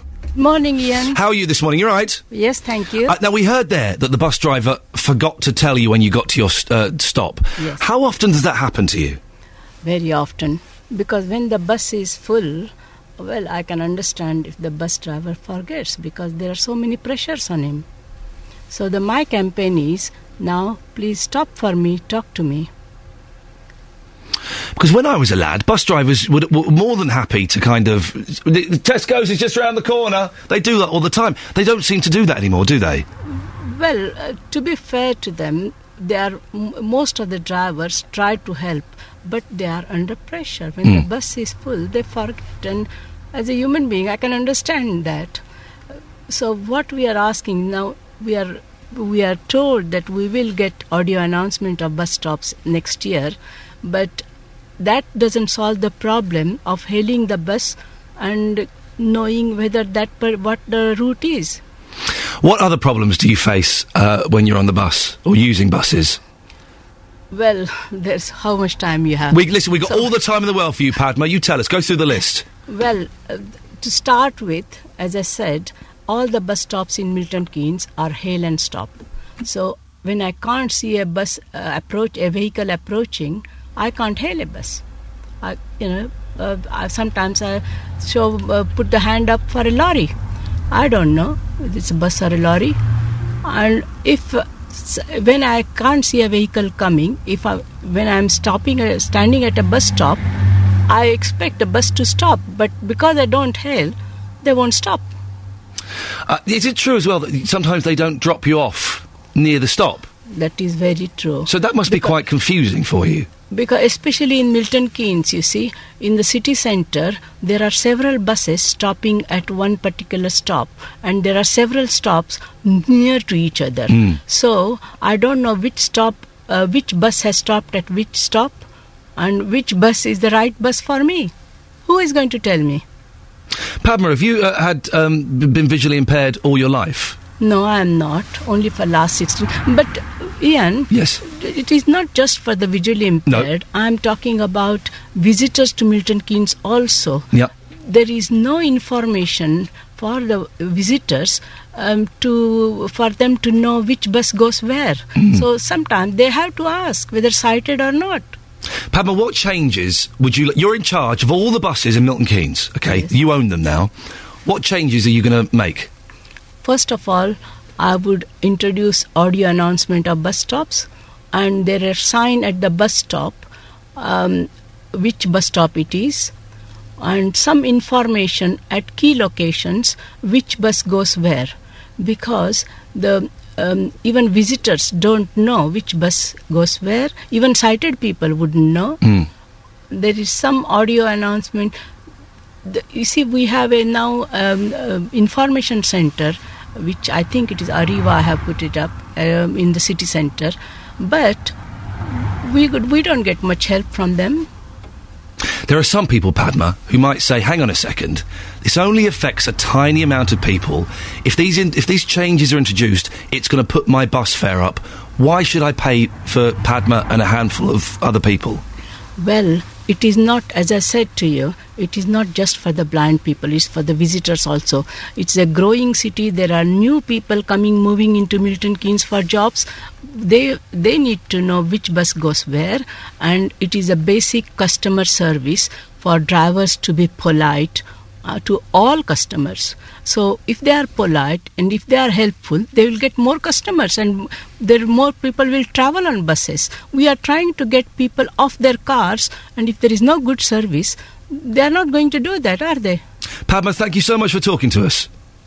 Thank you. Take care. Bye-bye. Thank you very much. It's a pleasure. It's Padma Cherian, who's visually impaired and is struggling to use the buses. If you are blind or visually impaired, I'd love to get your take on this. Have you suffered the same problems that Padma has? 08459 455 555. It's something that's never crossed my mind, if I'm completely honest. And obviously, it's a problem. There's an issue there. So if it's affected you, 08459 455 555. Or maybe you think, do you know what? It's only a handful of people. Really, we can't help everyone. We have got some statements. Arriva buses weren't available for comment on this story, but Milton Keynes Council has sent us a statement to say that we are responsible for the bus infrastructure in Milton Keynes, including bus stops, shelters, etc. However, the council only awards contracts for subsidised bus services. 80% of buses are run commercially, and the council does not control those through a contractual relationship. In the next couple of years, we're looking at installing audio-visual next-stop displays on Arriva buses in Milton Keynes using better bus fund grants. The displays would show the name and announce the next stop, but of course this will only help people already on the bus. 08459 455 555. We're talking about longest job you've ever had, and indeed the shortest job you've ever had. Michael in Sandy, I believe you've called in about the shortest job. How you doing, Ian? How you doodling? I'm doodling very, very well. Listen, Ian, I love that husky voice. Well, listen, with your slightly helium voice, we've kind of both ends of the spectrum, aren't we? We are both ends of the spectrum, whatever the spectrum is. When you get a cold or a chest infection, Michael, does your voice go as deep as mine, or is it kind of like Pasquale level pretty much all the time? It depends on what kind of G-string I'm wearing, Ian, at the time. Oh, what a horrible, horrible image. Now, listen, what did you text in about? Well, I texted about this, the shortest job on the planet, and I think I've actually had that job. Can you beat 2 hours? I think 20 minutes. 25 minutes at a push, depending where the petrol station was. You're all such shirkers listening to this show. I love it. Go on, what, don't mention any company names, but what was it and what happened? Basically, Ian, to put it in a nutshell, and that's the problem, Ian, you can put it in a nutshell, but that's another story. What it was, the War Board were looking for a Class 2 heavy goods driver. Yes. Grab, and that's me. Well, that's the rumour. I went down there on the Friday, spoke to the chap in charge, and he knew me, unfortunately, and he said to me, well, Mike, he said, I know you've got plenty of experience, you know, blah, blah, blah. Look, I cut the chase, he said, £90, £90 a day. I went, £90 a day? £90 a day? He said, £90. Normally you get about £120 in for this, so I thought, give it a go. You know, this was a Friday. So anyway, Monday turns up. Anyway, pulls back the duvet as you do to get out of bed, goes down there, goes and sees the chap in the yard, he gives me the keys, takes me out, shows me the wagon. What an absolute pile of... It wasn't very nice here, the wagon. No, I'm still talking. I know, anyway, carry on. So what I needed here was, that's my helium voice. So I guess in a wagon, it needs a bit of fuel, because otherwise it won't go. See, that's the problem. So I took it down to the fuel station, fueled up, and as I'm fueled up, I keep thinking, £90 a day, £90 a day. So I fueled all the way up, drove me back to the yard, threw the keys out and said, this is not for me. 20 minutes.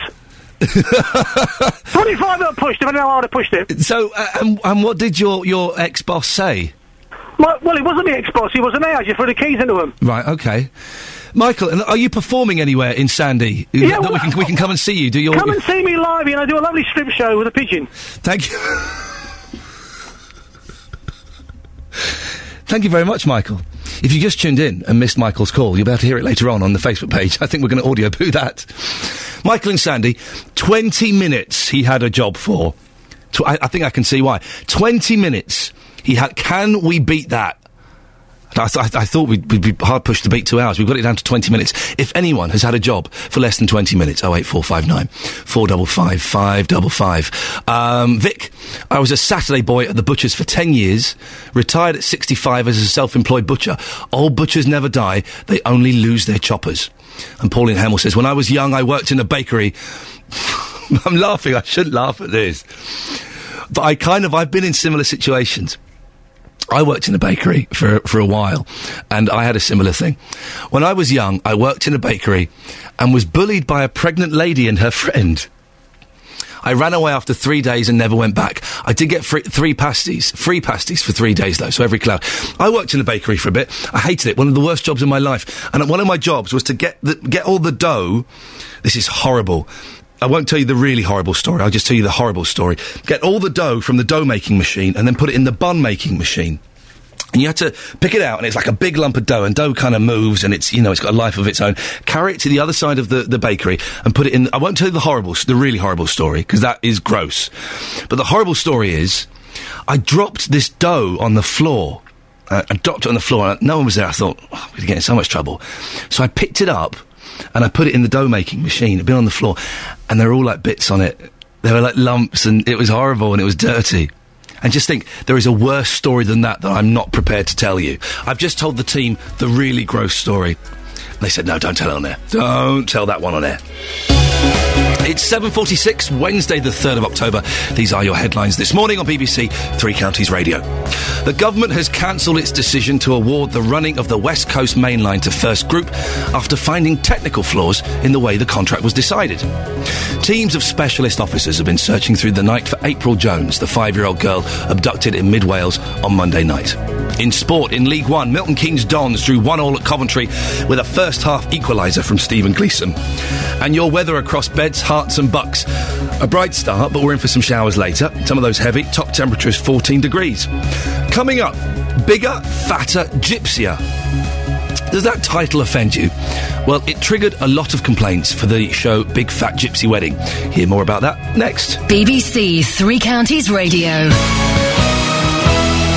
Beatles Say, this Friday on BBC Three Counties Radio. Thank you, Justin. I love it. I'm so excited about that. We've got someone coming in as well on the show on Friday to play a bit of live music. It seems to be coming a bit of a thing for us on Friday shows. At the end, we have someone in. We've got someone who's excellent coming in. Don't forget, I want your tenuous Beatles connections. The more tenuous, the better. If you could email them to 3cr@bbc.co.uk. Mark your emails, Ian Lee, Beatles Day, and they'll get to us, and we'll read those out later on.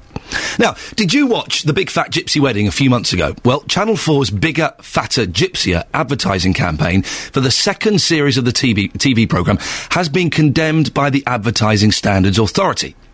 The watchdog says Channel 4's direct endorsement of negative stereotypes seriously offends and damages an already vulnerable and excluded community. The ASA received 372 complaints from individuals alleging that the adverts were racist, racially denigrating, and had the potential to incite racial hatred. Well, Cliff Cordona is a spokesperson for the Gypsy and Traveller community. Good morning, Cliff. Good morning. Cliff, what did you think when you first saw these adverts? Well... again, like you've just put it in a nutshell, how you just said about the community itself, where we are a very excluded community, and to be on television at all for us is a breakthrough to try to show something of the inside of the community. But unfortunately, when we start being exploited, that does start offending people greatly, and to get into the complaint system is not easy. And I think it's probably a victory to actually think that we've actually achieved something in that field. Where exactly do you feel the exploitation is, Cliff? The exploitation is, you know, of the women, the young girls, the young boys, you know, too much camera, inclusive stuff, you know what I mean? I think they're just going a bit too far with it, to be quite honest with you. Is there not, I don't know if you've been associated with this TV show at all, but there is always the potential, when you sign a contract with a TV company, that there's going to be some form of exploitation, isn't there? Of course. Were the people involved in the show not aware of that? And also, with a title like Big Fat Gypsy Wedding, it kind of says what it's going to be, doesn't it? Well, the thing is, when you know, I've done lots of media stuff over the years. Unfortunately, when you invite cameras in, it's very hard to censor the film footage that is took. Of course. And then showed, you know what I mean? That's the problem with it. That's down to the directors when it gets back to the company. So, and we wouldn't want the censorship, would we, Cliff? Surely it's better that the TV companies are allowed to invest. If there was any censorship, then it would be biased the other way, wouldn't it? Yeah, of course, you know what I mean? At the end of the day, all we want to show is a balanced living of the community, you know, whether it be a wedding, a party, or people moving up and down, and I think that case to show the general public how we live. But when it starts entering into the point of, you know, exploiting young girls and women and that because of their dress sense or stuff like that, then that's gone too far. Listen, I totally agree. I think that somewhere there is a fascinating programme about the gypsy community. I don't think Big Fat Gypsy Wedding is necessarily it. But are they representing the gypsy community in an unfair way? If the girls dress like that and if the men behave like that, then that's surely reflecting the gypsy community, isn't it? Well, I don't know if you know much about my background, but we come from an entertainment family. Right. And unfortunately, when you put a camera on somebody, they will kind of, you know, perform for a camera. Mm. And that's the problem with it. And then that's not a true reflection of the community. But then that's the problem, not of the production company or the channel. That's the fault of the person in front of the camera, isn't it? Well, I still think personally, at the end of the day, that still goes up to the top director within the company. He should have a moral standing of what he thinks is suitable to be showed on television, going beyond the point. If he's had permission from the community to do filming and gather, well, it's fantastic footage, there's no sense saying it ain't, to show the people inside. But looking at all other communities as well, when you start exploiting sexualisation of things, that's a completely different ballgame. There have been a lot of criticisms, haven't there, that the children have been represented in an overly sexualised way? Yes, I do believe so myself, and I've had a hell of a lot of complaints from the community myself, even though I would love to see television programmes continue. I wouldn't want to see it stop. But, you know, if it could be cleaned up a bit, it would make a big difference. Cliff, have the people who've actually been in the show complained? And if so, why did they let a second series happen? Because I think they're overwhelmed with being given the opportunity to be on television. It's become a very, very big thing within the community to, you know, we've got a very divided people between what should be showed and what shouldn't be showed, and whether we should allow cameras in at all, because we've always been the unseen people. For us, it's all new territory, everything we do. It's made stars out of some of them, hasn't it? There's that gentleman whose name I can't remember, but he hangs around with that politician's wife, and he's got spin-off shows and stuff like that. I don't suppose he's complaining, is he? No, I don't suppose he is, and I think fantastic for the fella at the end of the day, to be quite honest with you. If you take...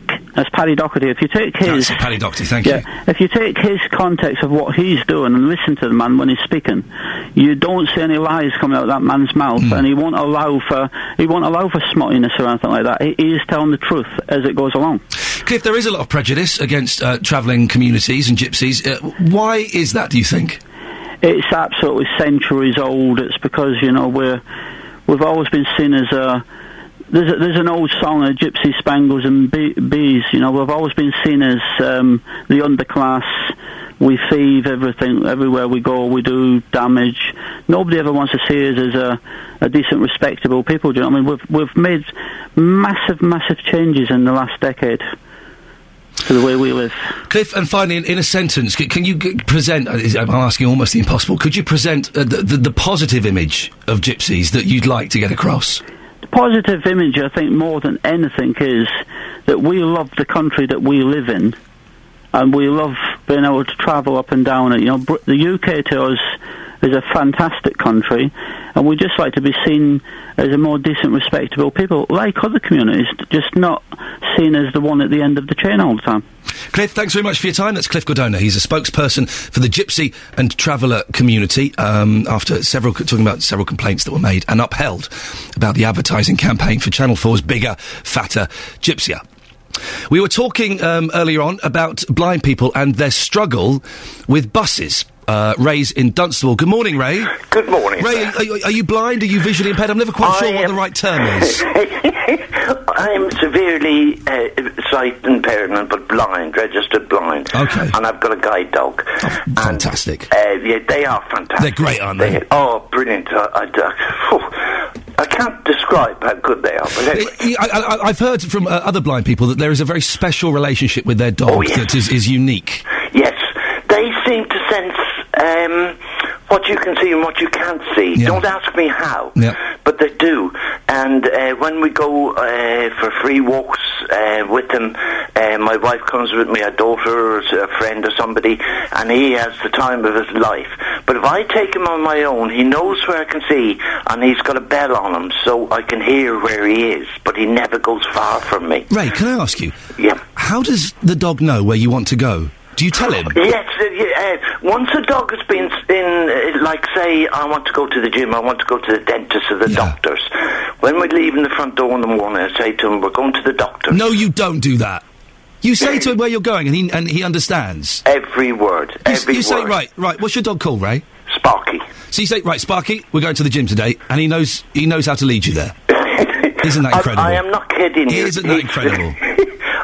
He's just got up from his bed and come into the room where I am now. Oh. And he knows that's where I'm going. He knows where I'm going now. So, buses. What's your experience with buses? And overall, very good.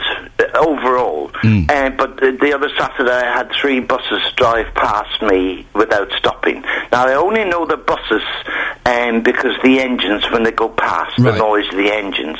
But I can't see them approaching, like that lady said. So it's too late. You only know it's a bus once they go past you. Yes. No, most of the times the drivers are brilliant, but I did have another experience where the driver said, your pass is out of date. Yeah. And I said to him, well, I might be out of date, but how am I supposed to know if I can't see it? Hang on a minute. A bus driver got stroppy because a blind man with a dog had an out-of-date pass? Yes. Did he let you on in the end? He did. Oh, good. He did, yeah. Good. Well, I would have kicked up had he not. Good for you. Well done. Although, of course, we do not encourage kicking up here at the BBC. We're talking about trains as well. How have you managed to cope with trains? Brilliant. If you book up in advance, they'll have somebody waiting for you at the station to take you onto the Pacific train, and then when you get at your destination, they have somebody to help you at the other end. Yeah. But also on airlines, they can be brilliant as well. He comes on the plane with me, we go to Ireland, and the staff are absolutely brilliant. They allocate a seat between my wife and myself for the dog. Very quickly, there was a story that happened near me recently of a blind person with a guide dog being turned away from a coffee shop. Have you ever been told you can't enter certain places because you've got the dog? Yes, quite a few places, but you say to them, I hope you realise that you're breaking the law. And do they let you? Have you been let in every time? Well, to be honest with you, if they want to make a meal out of it, I'd say, well, that's fair enough. You don't want my custom. I shan't frequent your premises again. Incredible. But you are breaking the law by doing so. James, listen, I don't want to call you a liar, but I do not believe that Sparky knows where you want to go. Could I send one of my team out one morning to go out with you and your dog? Yes. Just to check up that he's doing exactly what you say he does. Yep. All right, listen, thank you so much, Ray. Stay on the line, we'll get your details. Someone will come out. I'm suspicious of this Sparky character. You say to him you want to go to the gym and he knows where to go. That's amazing, isn't it? This is Ian Lee on BBC Three Counties Radio. Look at this. It's coming up to 8 o'clock. Where did those 2 hours go? I love that call. So you tell Sparky the guide dog where you want to go, and it's like programming a big track, and it takes you there. We shall see. Plenty more coming up, but first, the latest news and sport. Here's Catherine Boyle.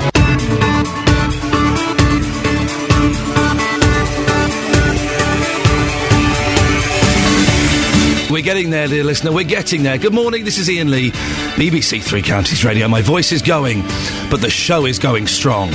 We'll be all right till 9 o'clock, don't worry. And then Bill Buckley will take over. He's filling in for JVS, and he's always a cracking listen. Coming up in the last hour of this show, just who's going to run the West Coast mainline, which runs through Milton Keynes and Watford. There's a big question mark hanging over it now. The Bedfordshire Child Bereavement Charity that says the demand for its service has gone through the roof. And find out why a Milton Keynes man has got an appointment with the Prime Minister. BBC Three Counties Radio. Now, as always, and I cannot encourage you enough, you can call in any time about any of the things we're talking about. And also, if there's something we're not talking about and you think that perhaps we should, you can give us a call as well. You can talk to the team, and if they think it's good enough, it might make it on the show. The ways to get in touch are the email, 3cr@bbc.co.uk. You can text 81333, starting your text 3CR. The best way to get in touch, though, is 08459 455 555. 08459 455 555 is the telephone number. If you want to get in touch. And it can be, if you think that there's a story that we've missed, or there's something happening in your town or in your street or in your house that you think we should be covering, do get in touch. We're kind of keen to make this show between 6 and 9 as interactive as possible. Now, if you catch the train from Watford... Oh, my voice wobbled then. Did you hear it? Maybe we won't make it tonight. Bill, if you're listening upstairs, get ready to come in early. If you catch the train from Watford or Milton Keynes on the West Coast mainline, you'll have been used to getting on a Virgin service. From December, First Group were due to take over. Well, now the decision to award the franchise to First Group has been scrapped, and the government says the bidding process must be rerun. Ministers say there were significant technical flaws in the way the risks for each bid were calculated. Earlier on, I spoke to MP for Milton Keynes and member of the Transport Select Committee, Ian Stewart. He said the First Group bid was always riskier than the others. Tony Miles from Modern Railways magazine was listening, and he wasn't impressed with the answers. Have a listen. My judgment of it was that both Virgin and First Group had put in deliverable bids. The First Group one was more ambitious, certainly, and I'd say consequently riskier. So, well, some would say it was, you know, just they could never meet those figures. It was too ambitious just to get the deal. I don't accept that. If you look over the both bids over the 15 years, for the first 10 years they were broadly similar. Virgin then calculated that the increase in demand would level off, and First calculated it would continue over the lifetime. So we're only talking about a difference towards the end of the franchise. Got on the line now, Tony Miles from the Modern Railways magazine. Morning, Tony. What do you make of all this? Well, I'm astounded at some of those answers I've just listened to, so there we go. We wrote in our editorial in our magazine that only came out last Friday, this is no way to be letting franchises, and we had an awful lot of calls from within the industry saying you're absolutely right. So, what's wrong with the system at the moment, then, the way it's set up? Well, the way it's run at the moment is particularly companies bidding are required to second guess what kind of inflation there will be over maybe 10, 13, 15 years, depending on the life of the franchise. And to get it absolutely right, they're required to guess how many more people can be attracted to the railways over that time. And they're required to guess what kind of competition there will be. They have to guess what fuel costs will be in terms of maybe the competition, like roads and so on, and guess all that for the whole of the life of the franchise, and then bet how much money they can make out of it. Well, there you go. That was earlier on in the show. Sim Harris is the Bedfordshire-based managing editor of Rail News, and he joins me now. Good morning, Sim. Good morning. Sim, you heard that. They knew... That sounded like my colleague Tony Miles. It certainly may have sounded like that. They knew it was riskier. So why has this happened? And why is everyone saying, oh, we're so surprised by this? Well, I don't think anybody's surprised except possibly the DfT. Excuse me, so forgive me, this is about the 18th interview I've done this morning. No, bless you, Sim, don't worry, we're both of our voices are struggling. This could be a very silent 5 minutes of radio. The bottom line is that, as you just heard, this is no way to let franchises. Indeed, Rail News ran an editorial saying very much that last month, and our point was to take it further. The DfT shouldn't be doing it at all. The DfT is now proving handsomely that it can't do it. Bearing in mind that we are talking to people listening to this programme in Bedfordshire and Hertfordshire, and they are served by the Thameslink line. Now, if you're a Thameslink commuter, you've been hearing for years about new trains, which are supposed to be coming. Yes, a few did arrive, and they're quite nice, the newer dark blue ones, but the whole fleet is supposed to be replaced in time for this this uprated service across London by 2018. Now, at the moment, those trains have not yet even been signed off. Siemens was declared the preferred bidder last year, June of 2011. The government still hasn't got the contract done. It does seem impossible to get anything done with the DfT and railways. Franchises already have been extended because the DfT can't keep to its own timetable. Now, the franchising programme, and 2013 does include the Thameslink franchise in theory, but whether it will be re-let in practice, I wouldn't like to put money on it. It's in chaos. You're saying that the DfT shouldn't be involved in this. What do we need then? Like a train czar or someone, so one person in charge? No, I think that's not quite the way to do it. All that I can say is that the railways started carrying passengers in 1825. Never until the last half dozen years has a government department directly run the railways, not even in wartime. And it doesn't work. We are getting more and more problems with the Department for Transport just getting it wrong. Now, this is the biggest clangor so far, in a way, because it is going to cost the taxpayer upwards of $50 million. This particular error, because all the bidders will want their bidding costs back. Now, listen, you've mentioned this to me before, Sim. Can you clarify how much does each bidding company have to pay, and who gets that money? There's no have to pay. They decide what they want to spend. The people who get it will be the lawyers, the accountants, and the consultants. Right. But we know that Virgin spent $14 million. 14 million? Absolutely. They said so. Now, it's possible, and there were three other bidders. They may have spent a bit less than that. We don't know. They haven't said. Yeah. Let's take a generous view and say they spent 10 each on average. That's still $44 million, but you've got to add in then, you've got to factor in all the department's costs. It spent well over a year assessing this franchise, and it too has paid lawyers a lot of money in the last few weeks because of the Virgin legal challenge. I will bet you anything that will take the bill over $50 million. What a mess. And aren't you enjoying the thought that you're going to help to pay for it? Wonderful. I'm so excited. Labour have called this a fiasco. Labour are right. Really? I'm not making a political point, but anybody who... Louise Ellman, who is the chair of the Transport Committee, as you know, she's called it a calamity. I would call it a scandal.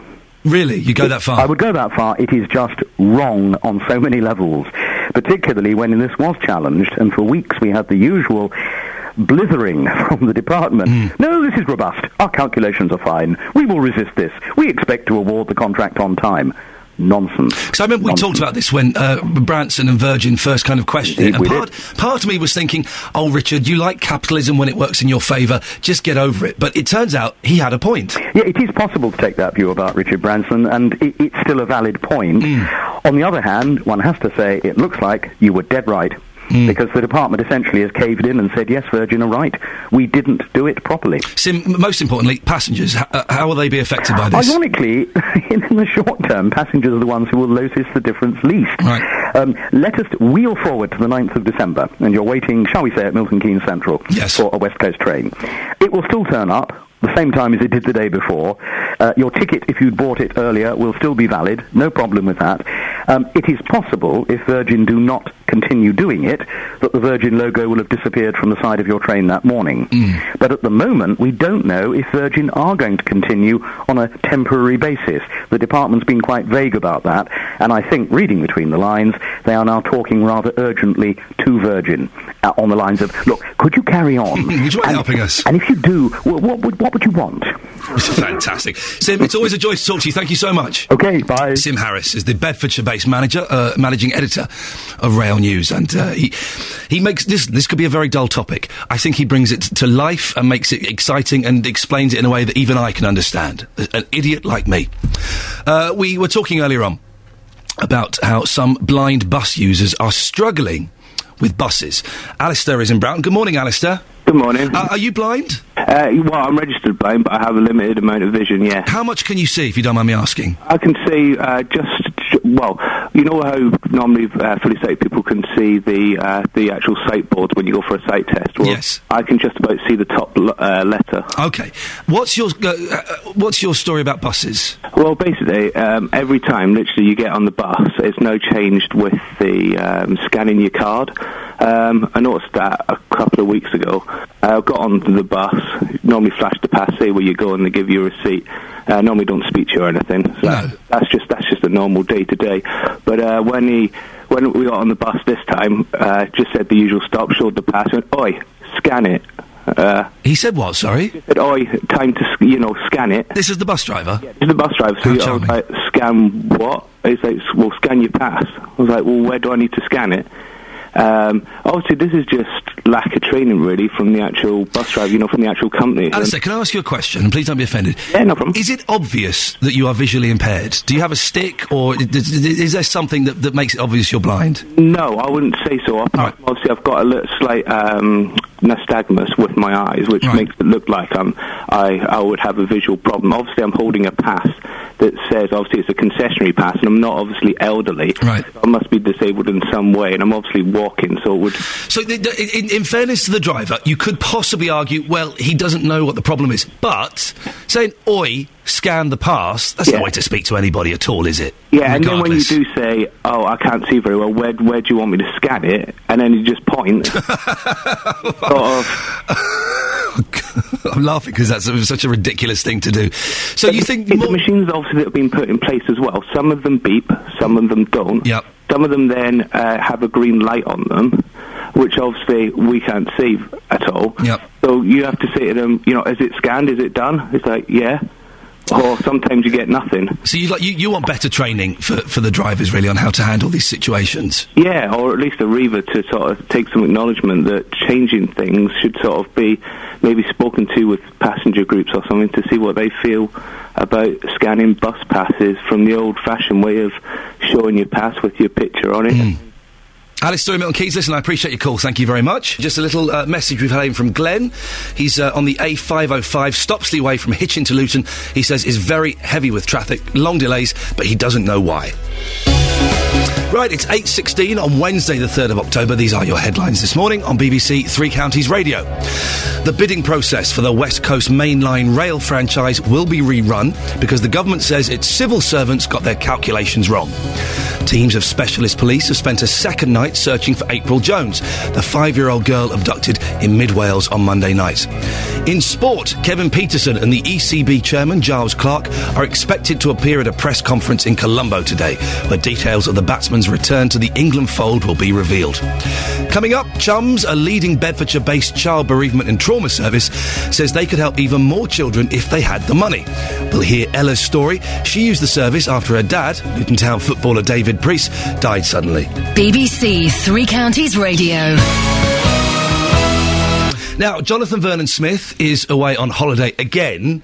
I don't know why, he's always off on holiday, but he's being replaced by the lovely Bill Buckley. And Bill, I have to say, yes. I've had some very nice emails and tweets about us having a little chat again. It reminds people of older days. Oh, how lovely. Which is lovely. Yes. Are you looking resplendent in your... I like that shirt. Where's that from? Oh, yes, that one. It was actually from that shop that gives you designer labels at high street prices. Thank you very much. I shall check it out later on. Orange logo. Lovely. Yeah. What's coming up on the show today? Well, we thought we'd talk Ed Miliband today. Yep. He's probably woken up with a bit of a smile on his face this morning, hasn't he, after delivering a speech to his party's conference, which has been widely applauded. People have been giving it the thumbs up, haven't they, universally? Independent, calling it a tour de force. Perhaps more surprisingly, The Times, not a particular Labour-supporting paper by any means, calling Mr Miliband a politician not to be written off. Only The Guardian, as far as I can see, sounds a note of caution, arguing that it doesn't mean Britain has necessarily embraced a Labour leader who still... until now has polled poorly, but maybe that all has changed. So we thought we'd ask in the first hour, can you now see Ed Miliband as Prime Minister? That is our first hour. He certainly did himself some favours, I think. He did, yes. I mean, there are those who are saying, well, where was the content? But, of course, they're always very careful not to be specific, aren't they? Whatever party they lead these days, because it comes back to bite you later on. Bill, could you do me a favour? Could you be listening upstairs? And if my voice goes any more, could you rush down for maybe the last 10, 15 minutes of the show and take over? Are you prepared to do that? Anything for you. God bless you, Bill. See you later on. Enjoy the show. Bill Buckley in for Jonathan Vernon-Smith. And it's a cracking listen. If you're one of those people, and we do get these in radio, if your regular host isn't there, you switch off. Bang on time. Stick around for Bill, because it's a good listen. Thank you, Bill. Thank you. See you later on. Now, Chums, a leading Bedfordshire-based child bereavement and trauma service, says they could help even more children if they had more funds. Since leaving the NHS a year ago, the service has increased its users by 300% and their staff have gone up by 11 to 38. However, in beds alone, the emotional wellbeing service has almost 50 referrals a month more than they can handle. To find out about some of the work they do, let's hear from Ella. Ella accessed the service after her dad, Luton Town footballer David Preece, died suddenly from the rare blood disorder TTP. This is her story. My dad was a professional footballer, and he had done that all his life. That was his only job he ever wanted to do, and he was very lucky to have got his chosen profession. 3 years before he died, he actually caught throat cancer, and we didn't know why, because obviously he was very healthy, never drank, and was very physically fit. And obviously that took him out of his football profession for a while, and he was very ill with that. He had radio and chemotherapy. So we can all remember him being very ill through that stage. Before that, I never really saw him as a sick man or anything like that, because he was very rarely ill. He went through that, he got through it, he did his 2 years of being cleared from it, and obviously this was his third year. He'd got back into his football, I think he was at Rushden and Diamonds, and then obviously he got very ill again. And it turned out to be a blood disorder called TTP, which is very, very rare. Richie, within 24 hours of him leaving the house that day, feeling quite unwell and going to the doctors, the next morning he was dead. That whole day and that 24 hours was a blur for me, really. It was my birthday, I'd got up, did presents, had my friends round in the evening, Mum was at the hospital. It was all very sheltered from us till, obviously the morning when we knew. So, obviously, at 16, it was a big shock, and friends were lovely, but they're still very young and nothing's like that's happened to them. So I didn't get maybe the support I would have got if it was to happen now. Chums was the main support, really, that we had. Well, it sounds like an amazing place. With us now is the director of Chums, Dawn Hewitt. Good morning, Dawn. Hi. Dawn has said, don't ask me anything too difficult. It's too early in the morning. It's 8:20, Dawn. OK, I'll give you that. I'm not buying that for a second. Tell us more about Chums and who it helps and the service it offers. OK, well, Chums has been around since 1997, supporting bereaved children and their families, following the death of someone special in their lives. And we then developed a trauma service to support children who'd been traumatically bereaved through perhaps suicide or murder, or they were suffering from post-traumatic stress, and we've had that service for about 5 years. Then we were fortunate to leave the NHS last year through the Department of Health's right to request, set up a social enterprise, and were successful with a tender for a service for children with, I guess you would call it, it's about promoting positive mental health, so children with anxiety and depression, panic attacks. Ever so slightly away. Oh yeah, I'll speak quietly, I know that. That's fine, that's perfect, go on. So we started delivering that service in November, and we've been overwhelmed with referrals. I think there's a huge unmet need out there for children. I'm surprised you say you were lucky to leave the NHS. Why was that a bonus for you?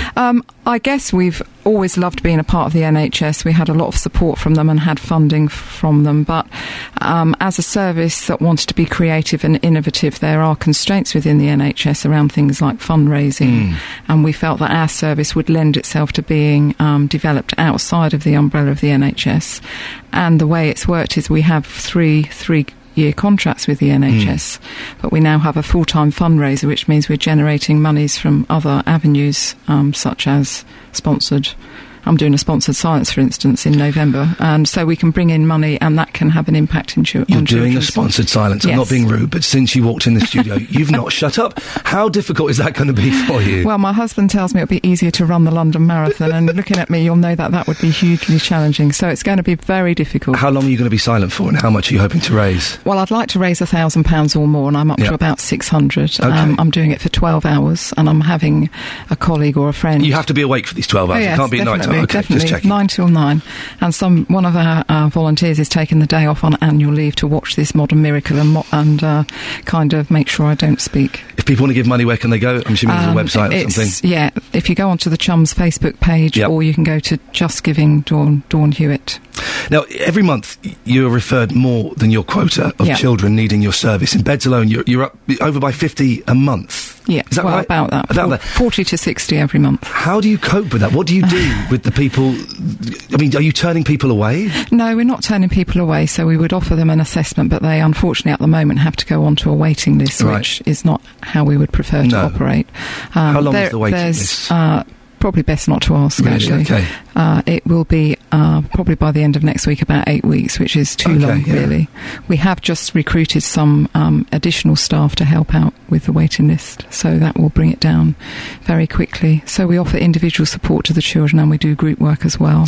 Because it is one of those things that you need the help pretty much immediately, don't you? Yes, really? of course. And it only seems right, if you're asking for help, that you would have it as soon as you want it, really, rather than having to wait.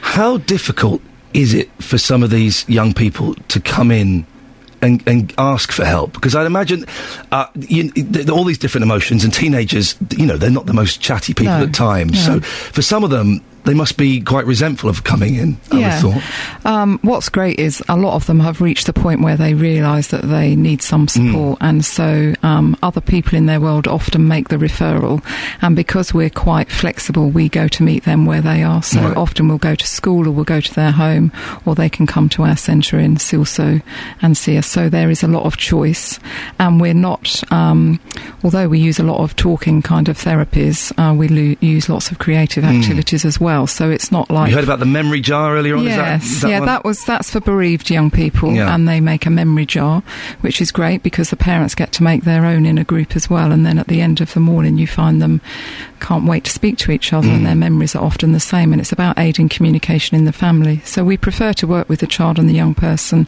and their parents and carers and other people in their world to kind of help them for the longer term. How did you get involved with this? It's a very specialist kind of area, isn't it? Have we got all day? Well, we might as well. We'll take over the station. Well, it's a long story, but in a nutshell, I used to be a nurse, and I lost my job after a car accident and kind of thought, woe is me, what am I going to do now? I went and started volunteering at the hospice around the time that Chums was being started by a Macmillan nurse and a social worker at the hospice.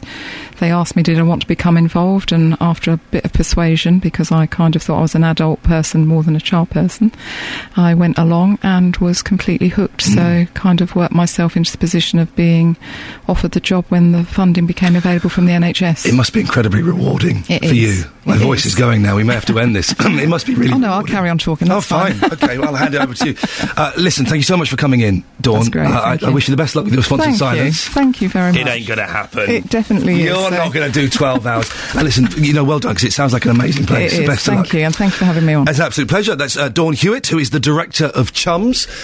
We've got another 30 minutes of the show if you want to give us a call. Across beds, hearts and bucks, this is Ian Lee on BBC Three Counties Radio. OK, heads down, last 30 minutes. We can make it, team. We can make it. Coming up, I'm going to have the latest on the disappearance of April Jones. And what's the shortest amount of time you've ever been in a job? Someone called in who'd had a job for 20 minutes. Can you beat that? Now, the story on the front page of all of the newspapers is that the search has continued through the night for 5-year-old April Jones. She was abducted from her hometown of Machynlleth in Mid Wales. A 46-year-old man has been arrested on suspicion of abducting April. Our reporter, Simon Thompson, has the latest. Good morning, Simon. Hi, Ian. Good morning. Simon, bear with me in my voice if you can. Can you just fill us on the background? When did April go missing? It was on Monday evening at about 7 o'clock. She'd been playing on her bike with friends very close to her home, actually, just a few yards away in Machynlleth, when she was spotted by a friend getting into a van, or what seemed to be a van anyway, a light grey in colour perhaps, and that prompted a massive search of the town and the surrounding areas, involving hundreds of members of the public supporting the police overnight on Monday night. Now, that search has continued overnight, with police using specialist heat-seeking equipment, dog units, and also working with mountain rescue teams. The police have held a media briefing this morning to update us. Unfortunately, no news yet as to the whereabouts of April, but the police thanking the public for their support, but now saying let's leave it to the police specialist unit teams to do their job, worried about the public's safety, and also saying the police now need to use their specialist training and also equipment to try and locate April. An arrest has been made. What more can you tell us about that? Yes, this man remains in custody this morning. He'll be questioned again by the police in Aberystwyth Police Station, and the police are hopeful that will help them pinpoint April or lead to April, or help them sort of focus their attentions in the terms of the search, where they're searching at the moment. We're told this morning they'll focus their search on part of the town, but that may change in the course of the day. But this man is 46 years old. He was arrested yesterday at about 4 o'clock. The police described him then as a significant individual who lived locally. They also said they recovered a Land Rover Discovery vehicle belonging to the man, which was similar to the description given to them by the children who last saw April getting into a car, light grey and a left-hand drive vehicle. Now, the police haven't named him, although he has been named locally as Mark Bridger, and he was arrested on a road leading out of the town, and that was cornered off and stretched off for about 12 miles in both directions at one point. Obviously, April's family must be devastated by this.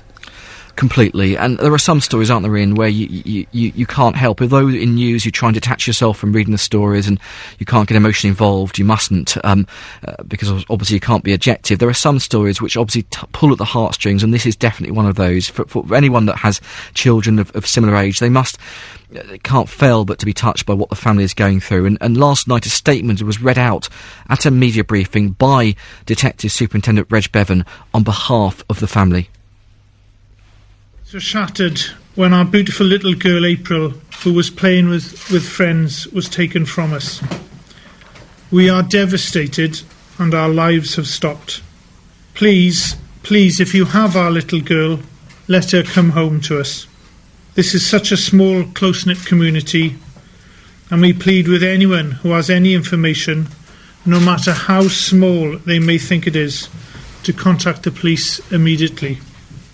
Please help us bring home our beautiful little girl. Now, police family liaison officers continue to support the family around the clock, obviously providing them with the personal support they need, and also just helping them to come to terms with what's happened and prepare for any further news. Meanwhile, the search continues. It does indeed. Detective Superintendent Bevan saying that it's still at the stage where April is missing. They are pursuing every line of inquiry, but so far they found nothing. Now, that search, we are told by the police, will focus this morning on parts of the town. It may well be directed, though, elsewhere, according to the updates they may get from questioning in Aberystwyth. But so far the police haven't located April, and of course she's now been missing for more than 36 hours. The longer she is missing, of course, people obviously do become more and more alarmed and concerned about her well-being. Simon, how has the community reacted to this? Tremendously well, in terms of coming together, showing support in the search for missing April. Hundreds of people turned out at the community centre on Monday night to help the police look for her overnight. 500 people, it was estimated at one point, were out and about helping the police. And when you consider the town only has a population of 2,000, it just shows you just how many people were out. This is certainly a town where it's quite a rarity these days, but people say they are happy to leave their door unlocked and even open when they go out and about. Ironically, they say it's a safe place for children to play, but certainly they say there's such limited crime. It rarely happens. If it is, it's very minor. And this obviously has just completely devastated the town. The town is said to be in a state of shock. The local council's obviously supporting pupils and staff at April School, and St Peter's Church in the town has organised a vigil where candles are being lit and prayers said for missing April. Simon, thank you very much. That's our reporter, Simon Thompson, on the latest on the missing girl, April Jones. I do hope Bill Buckley's standing by, because this last 20 minutes, it's going to be hard work for both me and indeed you, dear listener. We've been talking about the shortest job you've ever had. We had someone called up who'd worked for 20 minutes before he went, you know what? I ain't doing this no more. Joe is in Letchworth. Good morning, Joe. Hello, mate. You can't beat 20 minutes, can you? I certainly can. Oh, go on. I'm being totally 100% genuine. Go on, what happened? Don't mention any companies, but what was it and what happened? OK, I was about 17 years old. I had been a year out of school. I'd gone to college, not really enjoyed it. So I'd come back and sort of was looking for a job in my local town, a Biggleswade. I got a job. I got offered a job because I used to drink in one of the local pubs because there used to be about 14 around the town centre. Mm. And I got offered a job in one of them, so I thought, fantastic, you know, they offered me a position, you know, as a trainee cook. So I thought, fantastic, lovely, a career in cooking. Well, then we discussed the details over a couple of beers and that, and I sort of turned up one day for work to go and start. And basically, I walked in the kitchen. And I saw the chef there and a couple of other people, and, you know, I was sort of bright-eyed, big smile on my face, and I said, oh, you know, I'm here to learn to be a trainee cook or trainee chef. And he literally, the chef, picked up this tea towel, threw it at me and said, well, you can expletive, start over there. Right? So in other words, just basically threw me a tea towel and said, there's a great big dirty pile of washing up, and said, that's where you're starting. And probably a knee-jerk reaction, but I literally just looked at the tea towel, picked it back up, threw it back at him, and said, you can do it, you're expletive self. Oh, Joe! Less than 10 minutes. Like I say, I'm sure there's got to be a couple of more people out there that can beat that. That's incredible. So he was doing the full Gordon Ramsay, and you as a stroppy 17-year-old, like, I'm not having any of this, mate. Like I say, something like that, yeah. But, you know, you expect someone to say, yeah, you know, I'm going to show you this, I'm going to teach you how to cook this, I'm going to teach you how to be a fantastic baker, and do all those bits and pieces, and, you know, pick up the dough off the floor and put it back in the machine like you did. But when he just threw a tea towel at me, I just thought, I didn't sign up for this, you know, stroppy 17-year-old, still lots of spots and things like that, so I just threw it back at him, do it your expleted self. Joe, what do you do now? I train cable engineers. There you go, you see. Joe in Letchworth. 10 minutes. OK, we've got 20 minutes of the show left. Can anybody beat 10 minutes? I doubt it. That's wonderful. Oh, to have the energy and the attitude of a 17-year-old again. Threw the tea towel straight back at the chef, swore at him and stormed out. Let's go to... Oh, we're talking about blind people and how they struggle to use buses. Tommy is in St Albans. Tommy, I apologise for my voice. No problem. What's your situation and your story, please? Well, I use the buses with Mum in St Albans, but a story I wanted to tell was I sometimes, now and again, go and visit friends in Harrow. Can I ask, Tommy, are you blind? Are you... Yes. OK, right. And the buses in Harrow, it might be worth sending your team out, have buses with audio description on. Ah. So that tells you what stop you're coming up to. Yeah, it really is good, Ian, because it tells you the bus fare, what it costs and everything. Oh, it gives you the bus fare as well. Yeah. And that, I guess, makes things a heck of a lot easier. It is, it really is. I mean, I go with friends, but, I mean, you know, it's a lot easier for people with my situation, and I find it really handy. Tommy, we heard from a couple of callers that some buses, it's hard for visually impaired people to know when a bus is coming, if it's their bus, and the buses don't stop for them. Have you encountered that? No, because I always go with Mum and that, because my mobility isn't that good. I mean, I do carry a cymbal cane with me, but I always go with Mum, and I don't have that problem, but I do sort of appreciate what it's like for other blind users. Tommy, can I just ask, your Mum, is she brilliant? Very fantastic. Yeah. Really is fantastic. I had a lovely afternoon with my mum yesterday. I've not seen her for a few weeks, and she's not very well. And it just made me think, mums are fantastic, aren't they? Definitely, I wouldn't be without mine. Tommy, thank you very much. Tommy in St Albans. Mums are brilliant. I've not seen my mum for about 5 or 6 weeks, and which is way too long. I try and go once every couple of weeks. And we had a fantastic lunch, and then we were surprised because my kids turned up. We went back to the care home she lives in, and the kids were there. Wonderful. perfect. And my little boy loves it because Nanny Linda's in a wheelchair. So he gets to sit in the electric wheelchair and drive it around. She was in the manual yesterday, so I was pushing them both around. It was fantastic. Daddy, can't you make this chair go any faster? No, your nan's on it. She's not very well. She's an old lady. Oh, she's 62, but you get the point. Some texts on shortest jobs. Steve from Stevenage says, I had a job with an earth-moving contractor for 20 minutes. I arrived at 6:45 and left at 7:05 after a row with the foreman. How old were you, Steve? You must have been a teenager as well. 30-plus years later, I'm still doing the same job. I'd never go back to that company. Andy on Twitter has said, in regards to long jobs, I'm 26. Been in my job as a council sparky for 9 years. Well, that's not bad going if you're 26. You could be going for the record there, Andy. The longest job I've ever had is 4 years. That's nothing. That's absolutely nothing. There's 15 minutes of the show if you want to give us a call. 08459 455 555 is the telephone number. It'll be kind of handy if you did, to be honest, because I'm not sure how much longer my voice is going to last. It's 8:45, Wednesday, the 3rd of October. These are your headlines this morning on BBC Three Counties Radio. Rail franchise will be rerun because the government says its civil servants got their calculations wrong. Teams of specialist police have spent a second night searching the area around the town of Machynlleth for the missing 5-year-old April Jones. In sport, in rugby union, the Shale Sharks number 8, Andy Powell, has been fined £5,000 for foul language and hand gestures aimed at spectators at Bath on Saturday. Coming up, what's the shortest job you've ever had? Can anybody beat Joe in Letchworth, who worked in a kitchen for a whole 10 minutes? BBC Three Counties Radio.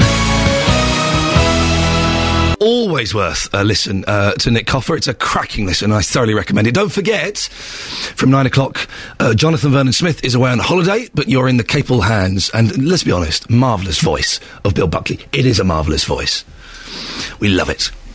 Now, a Milton Keynes man has a very important meeting with the Prime Minister, that's David Cameron, today. Alex Holmes is going to be talking to Mr Cameron about bullying and random acts of kindness. Alex is on the line now. Good morning, Alex. Good morning. This sounds very impressive. How has this meeting come about?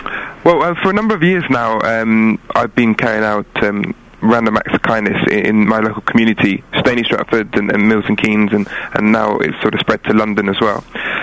But it all started because I was bullied at school myself, and I decided to do something about it, and a lot of campaigning to make sure that no one suffers in silence. And then it kind of developed from that, and I realised that it's not just about bullying anymore, it's about looking out for others, and the project that I do is all about young people taking over their high street, giving out free high fives, free compliments, free jokes, and just really putting a smile on someone's face. Alex, can I ask how old you are? I'm 24. Okay. And so your random acts of kindness, you go... listen, everyone loves a high five. It's the universal symbol. Yep. But do people not think, who on earth is this weirdo giving me high fives in the streets? Yeah, well, luckily it's not just me. There's a group of us, and I think you're right. At the start, some people don't want a free smile. Funnily enough, no thank you is often something that we get. But I think after a while, the majority of people are happy to engage, and... a while ago, I think 3 years ago, there was a survey that said that only 9% of adults feel that young people contribute to their community, and I didn't think that was at all on. And even more so, 1 in 4 adults would cross the road rather than speak to a youth.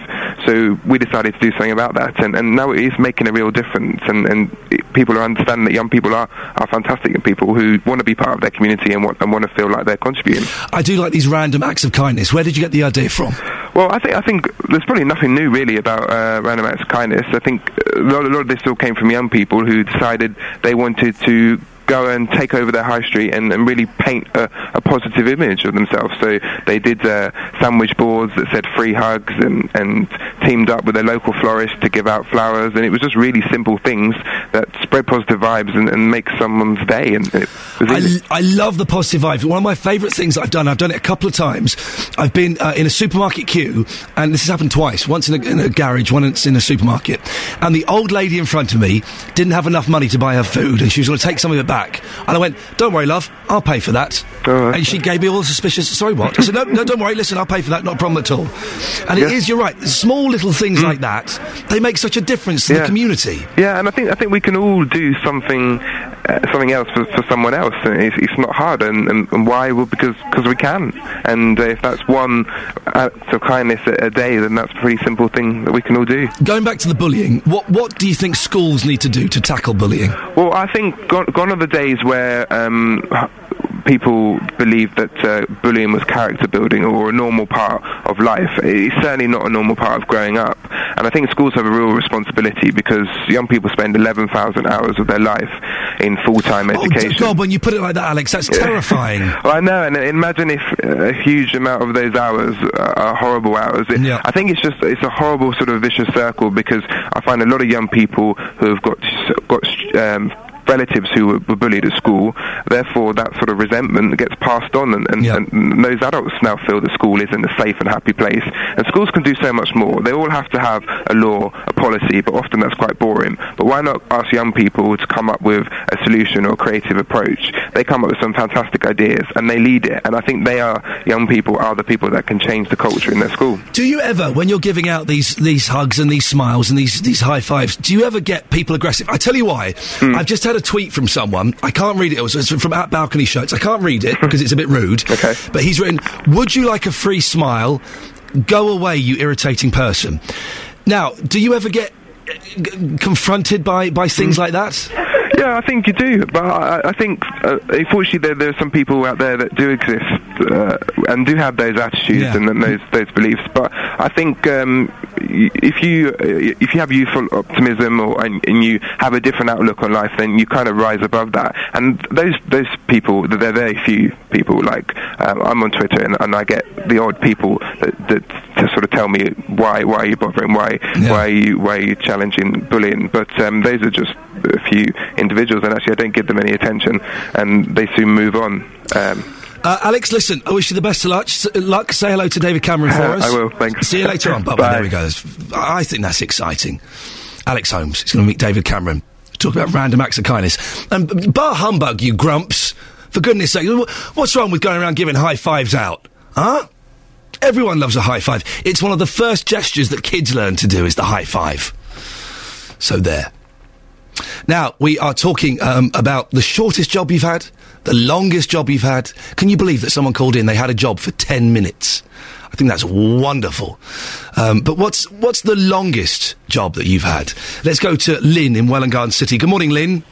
Good morning, Ian. How are you? I'm struggling. If I'm being honest, I'm struggling. But we're going to make it to 9 o'clock. I'm determined. If I take a deep breath and push from my stomach, then some sound comes out, and that's good enough for me. Now, what's the longest job you've ever had? It'll be hard push to beat 70 years, I guess. Yes, it will. I'm in my current job now for 16 years. Hey, that's not bad. And it's only my second job. So now listen, I'm going to ask some delicate questions. When did you start doing this job? How old were you? I was 24. So you're okay. Well, I've done the math. I've just reached that lovely milestone this year. Oh, so, how was that? I'm reaching it next year, and I'm a little bit uncomfortable about it. How was it? It was fabulous, actually. Yeah, it was very good. It wasn't as painful as I thought it was going to be. How did you find turning 30? I wept like a baby on my 30th birthday. No, it doesn't seem to affect me. Okay. It must sort of wash over me for some reason. Okay. So 16 years, what kind of job is it you're doing? Well, I started sort of at the bottom, if you like, and I've worked my way sort of through the ranks, and I'm sort of PA now to the directors here at the company. So I've seen all aspects of the company, and the company was only 4 years old when I joined, so it was relatively new. So I've sort of grown with the company. It's in IT and telecoms, so that's evolving, obviously, as technology does. So it's, yeah. Well, Lynn, listen, I will speak to you in about another 50 years, and we'll see if you're still going. You probably will have to at that point. I expect so, yeah. Lynn, thank you very much. Lynn in Welwyn Garden City. Now, eyes down for a full house. Right, deep breath. Another 6 minutes to go. A team of cyclists from Ampthill are mounting their bikes for a good cause next week. The Lockheed Martin's facility aimed to raise money for Macmillan Cancer Support by taking part in a gruelling 140-mile ride. Our reporter Jenna Benson has just spoken to lead cyclist Jamie Riak. It started with the managing director here at Lockheed Martin Ampthill meeting up with a guy from another of the Lockheed sites, and he came back. He knew that I'd been involved in charity fundraising events, and he asked me to get in touch with him a couple of years ago now, and from that this event was born. You're ready, you're wearing the Lycra, you've got the maps in front of you. Do you feel prepared for this event? We are prepared, and what's more, the weather has turned out in our favour. We were a little bit worried that it was going to be cold and wet and a bit windy this morning, but it's beautiful blue skies now, so we're all ready. We've had our breakfast, and we're ready to go. Now, this isn't going to be just a simple cycle ride around the villages. This is 140 miles, and if we look at your maps, the one where you see the gradients of the hill, it looks like a mountainous range. It's not really. We do have a spread of talent, so there are those cyclists that have been round Nepal and round the world cycling, but others just on mountain bikes with road tyres and just casual cyclists. So you've got a mix of people that are taking part? We've got a mix. I think there's a tandem tomorrow involved as well. Really, the terrain's not too bad. We've worked out the maps, the routes, so that we don't take in busy roads, but there are a few little hills, yeah. As you look on the map for the Mid Bedfordshire area, we've got a stop at the Red Lion pub. Is that one of the things that you're going to be doing, just taking it nice and easy? And it's a light-hearted ride, and obviously you're raising money for charity as well. Absolutely. The Red Lion is a strategic stop just after Sundon Hill. For those who know Sundon Hill, we'll need a stop there, and we've done it in the past, and it's a lovely 11s stop. And it's not just the cycling that you're taking part in, it's also the Macmillan's World's Biggest Coffee Morning. Yes, we timed this from the first year. We've timed it to coincide with the Macmillan Coffee Morning. So it's lovely to do a ride between all of the Lockheed Martin sites for a company point of view, but raising money for charity just adds to the benefit. And last year you raised £2,000. How's it going so far? I believe it's up to £1,200. We have a Just Giving website. It's a long name, but if people type in LMUK Charity Cycle Challenge 2012, they'll find the Just Giving website and can contribute on that. You've had your breakfast. The Lycra is on. What time are you setting off? About 1/4 of an hour, I think, when everybody's packed up the bags into the support vans. We'll be ready to go. Fantastic, excellent stuff. The Lockheed Martin Macmillan Cancer Support fundraising team has set up a Just Giving page. If you'd like to donate, go to www.justgiving.com/LMUK Cycle 12. LMUK Cycle 12. Now, Lisa Hunter has tweeted me, Ian, talk about random acts of kindness. Marcus Bridgestock wrote a cracking book. It wasn't him, it was Danny Wallace. I think it was Join Me, wasn't it, the book he wrote, which is a fantastic read, if ever you get the chance to read it. I think we've just about made it, haven't we? We've just about got to the end. Who knows who's going to be here tomorrow? I'm keeping my fingers crossed. I'm going to go home. I'm going to have lots of hot ginger and honey. If your voice is going, can I recommend get some fresh ginger, boil it up, and whack a load of honey in it. It's the best thing for your voice, or if you're feeling a little bit lousy. So fingers crossed that magic will work. Otherwise, we'll just play a recording of yesterday's show. I think that's what happens. I don't really know. Right. Oh, look at the time. And thank you, dear listener, for your patience and your help. We had plenty of phone calls today, which made the whole thing a little bit easier. Not thank you to my team, who every time my voice went, laughed hysterically, and then messaged through saying, "Hey, Ian, how are you finding going through puberty?" That's not helpful, is it? Not very nice, is it? Listen, I'm going to shut up. I hopefully will be back tomorrow at 6 o'clock. If I'm not, then someone with a voice will be. Enjoy the rest of the day. Coming up after 9, filling in for JVS, it's the excellent Bill Buckley. Ta-ta. Getting beds, hearts and bugs talking. This is BBC Three Counties Radio.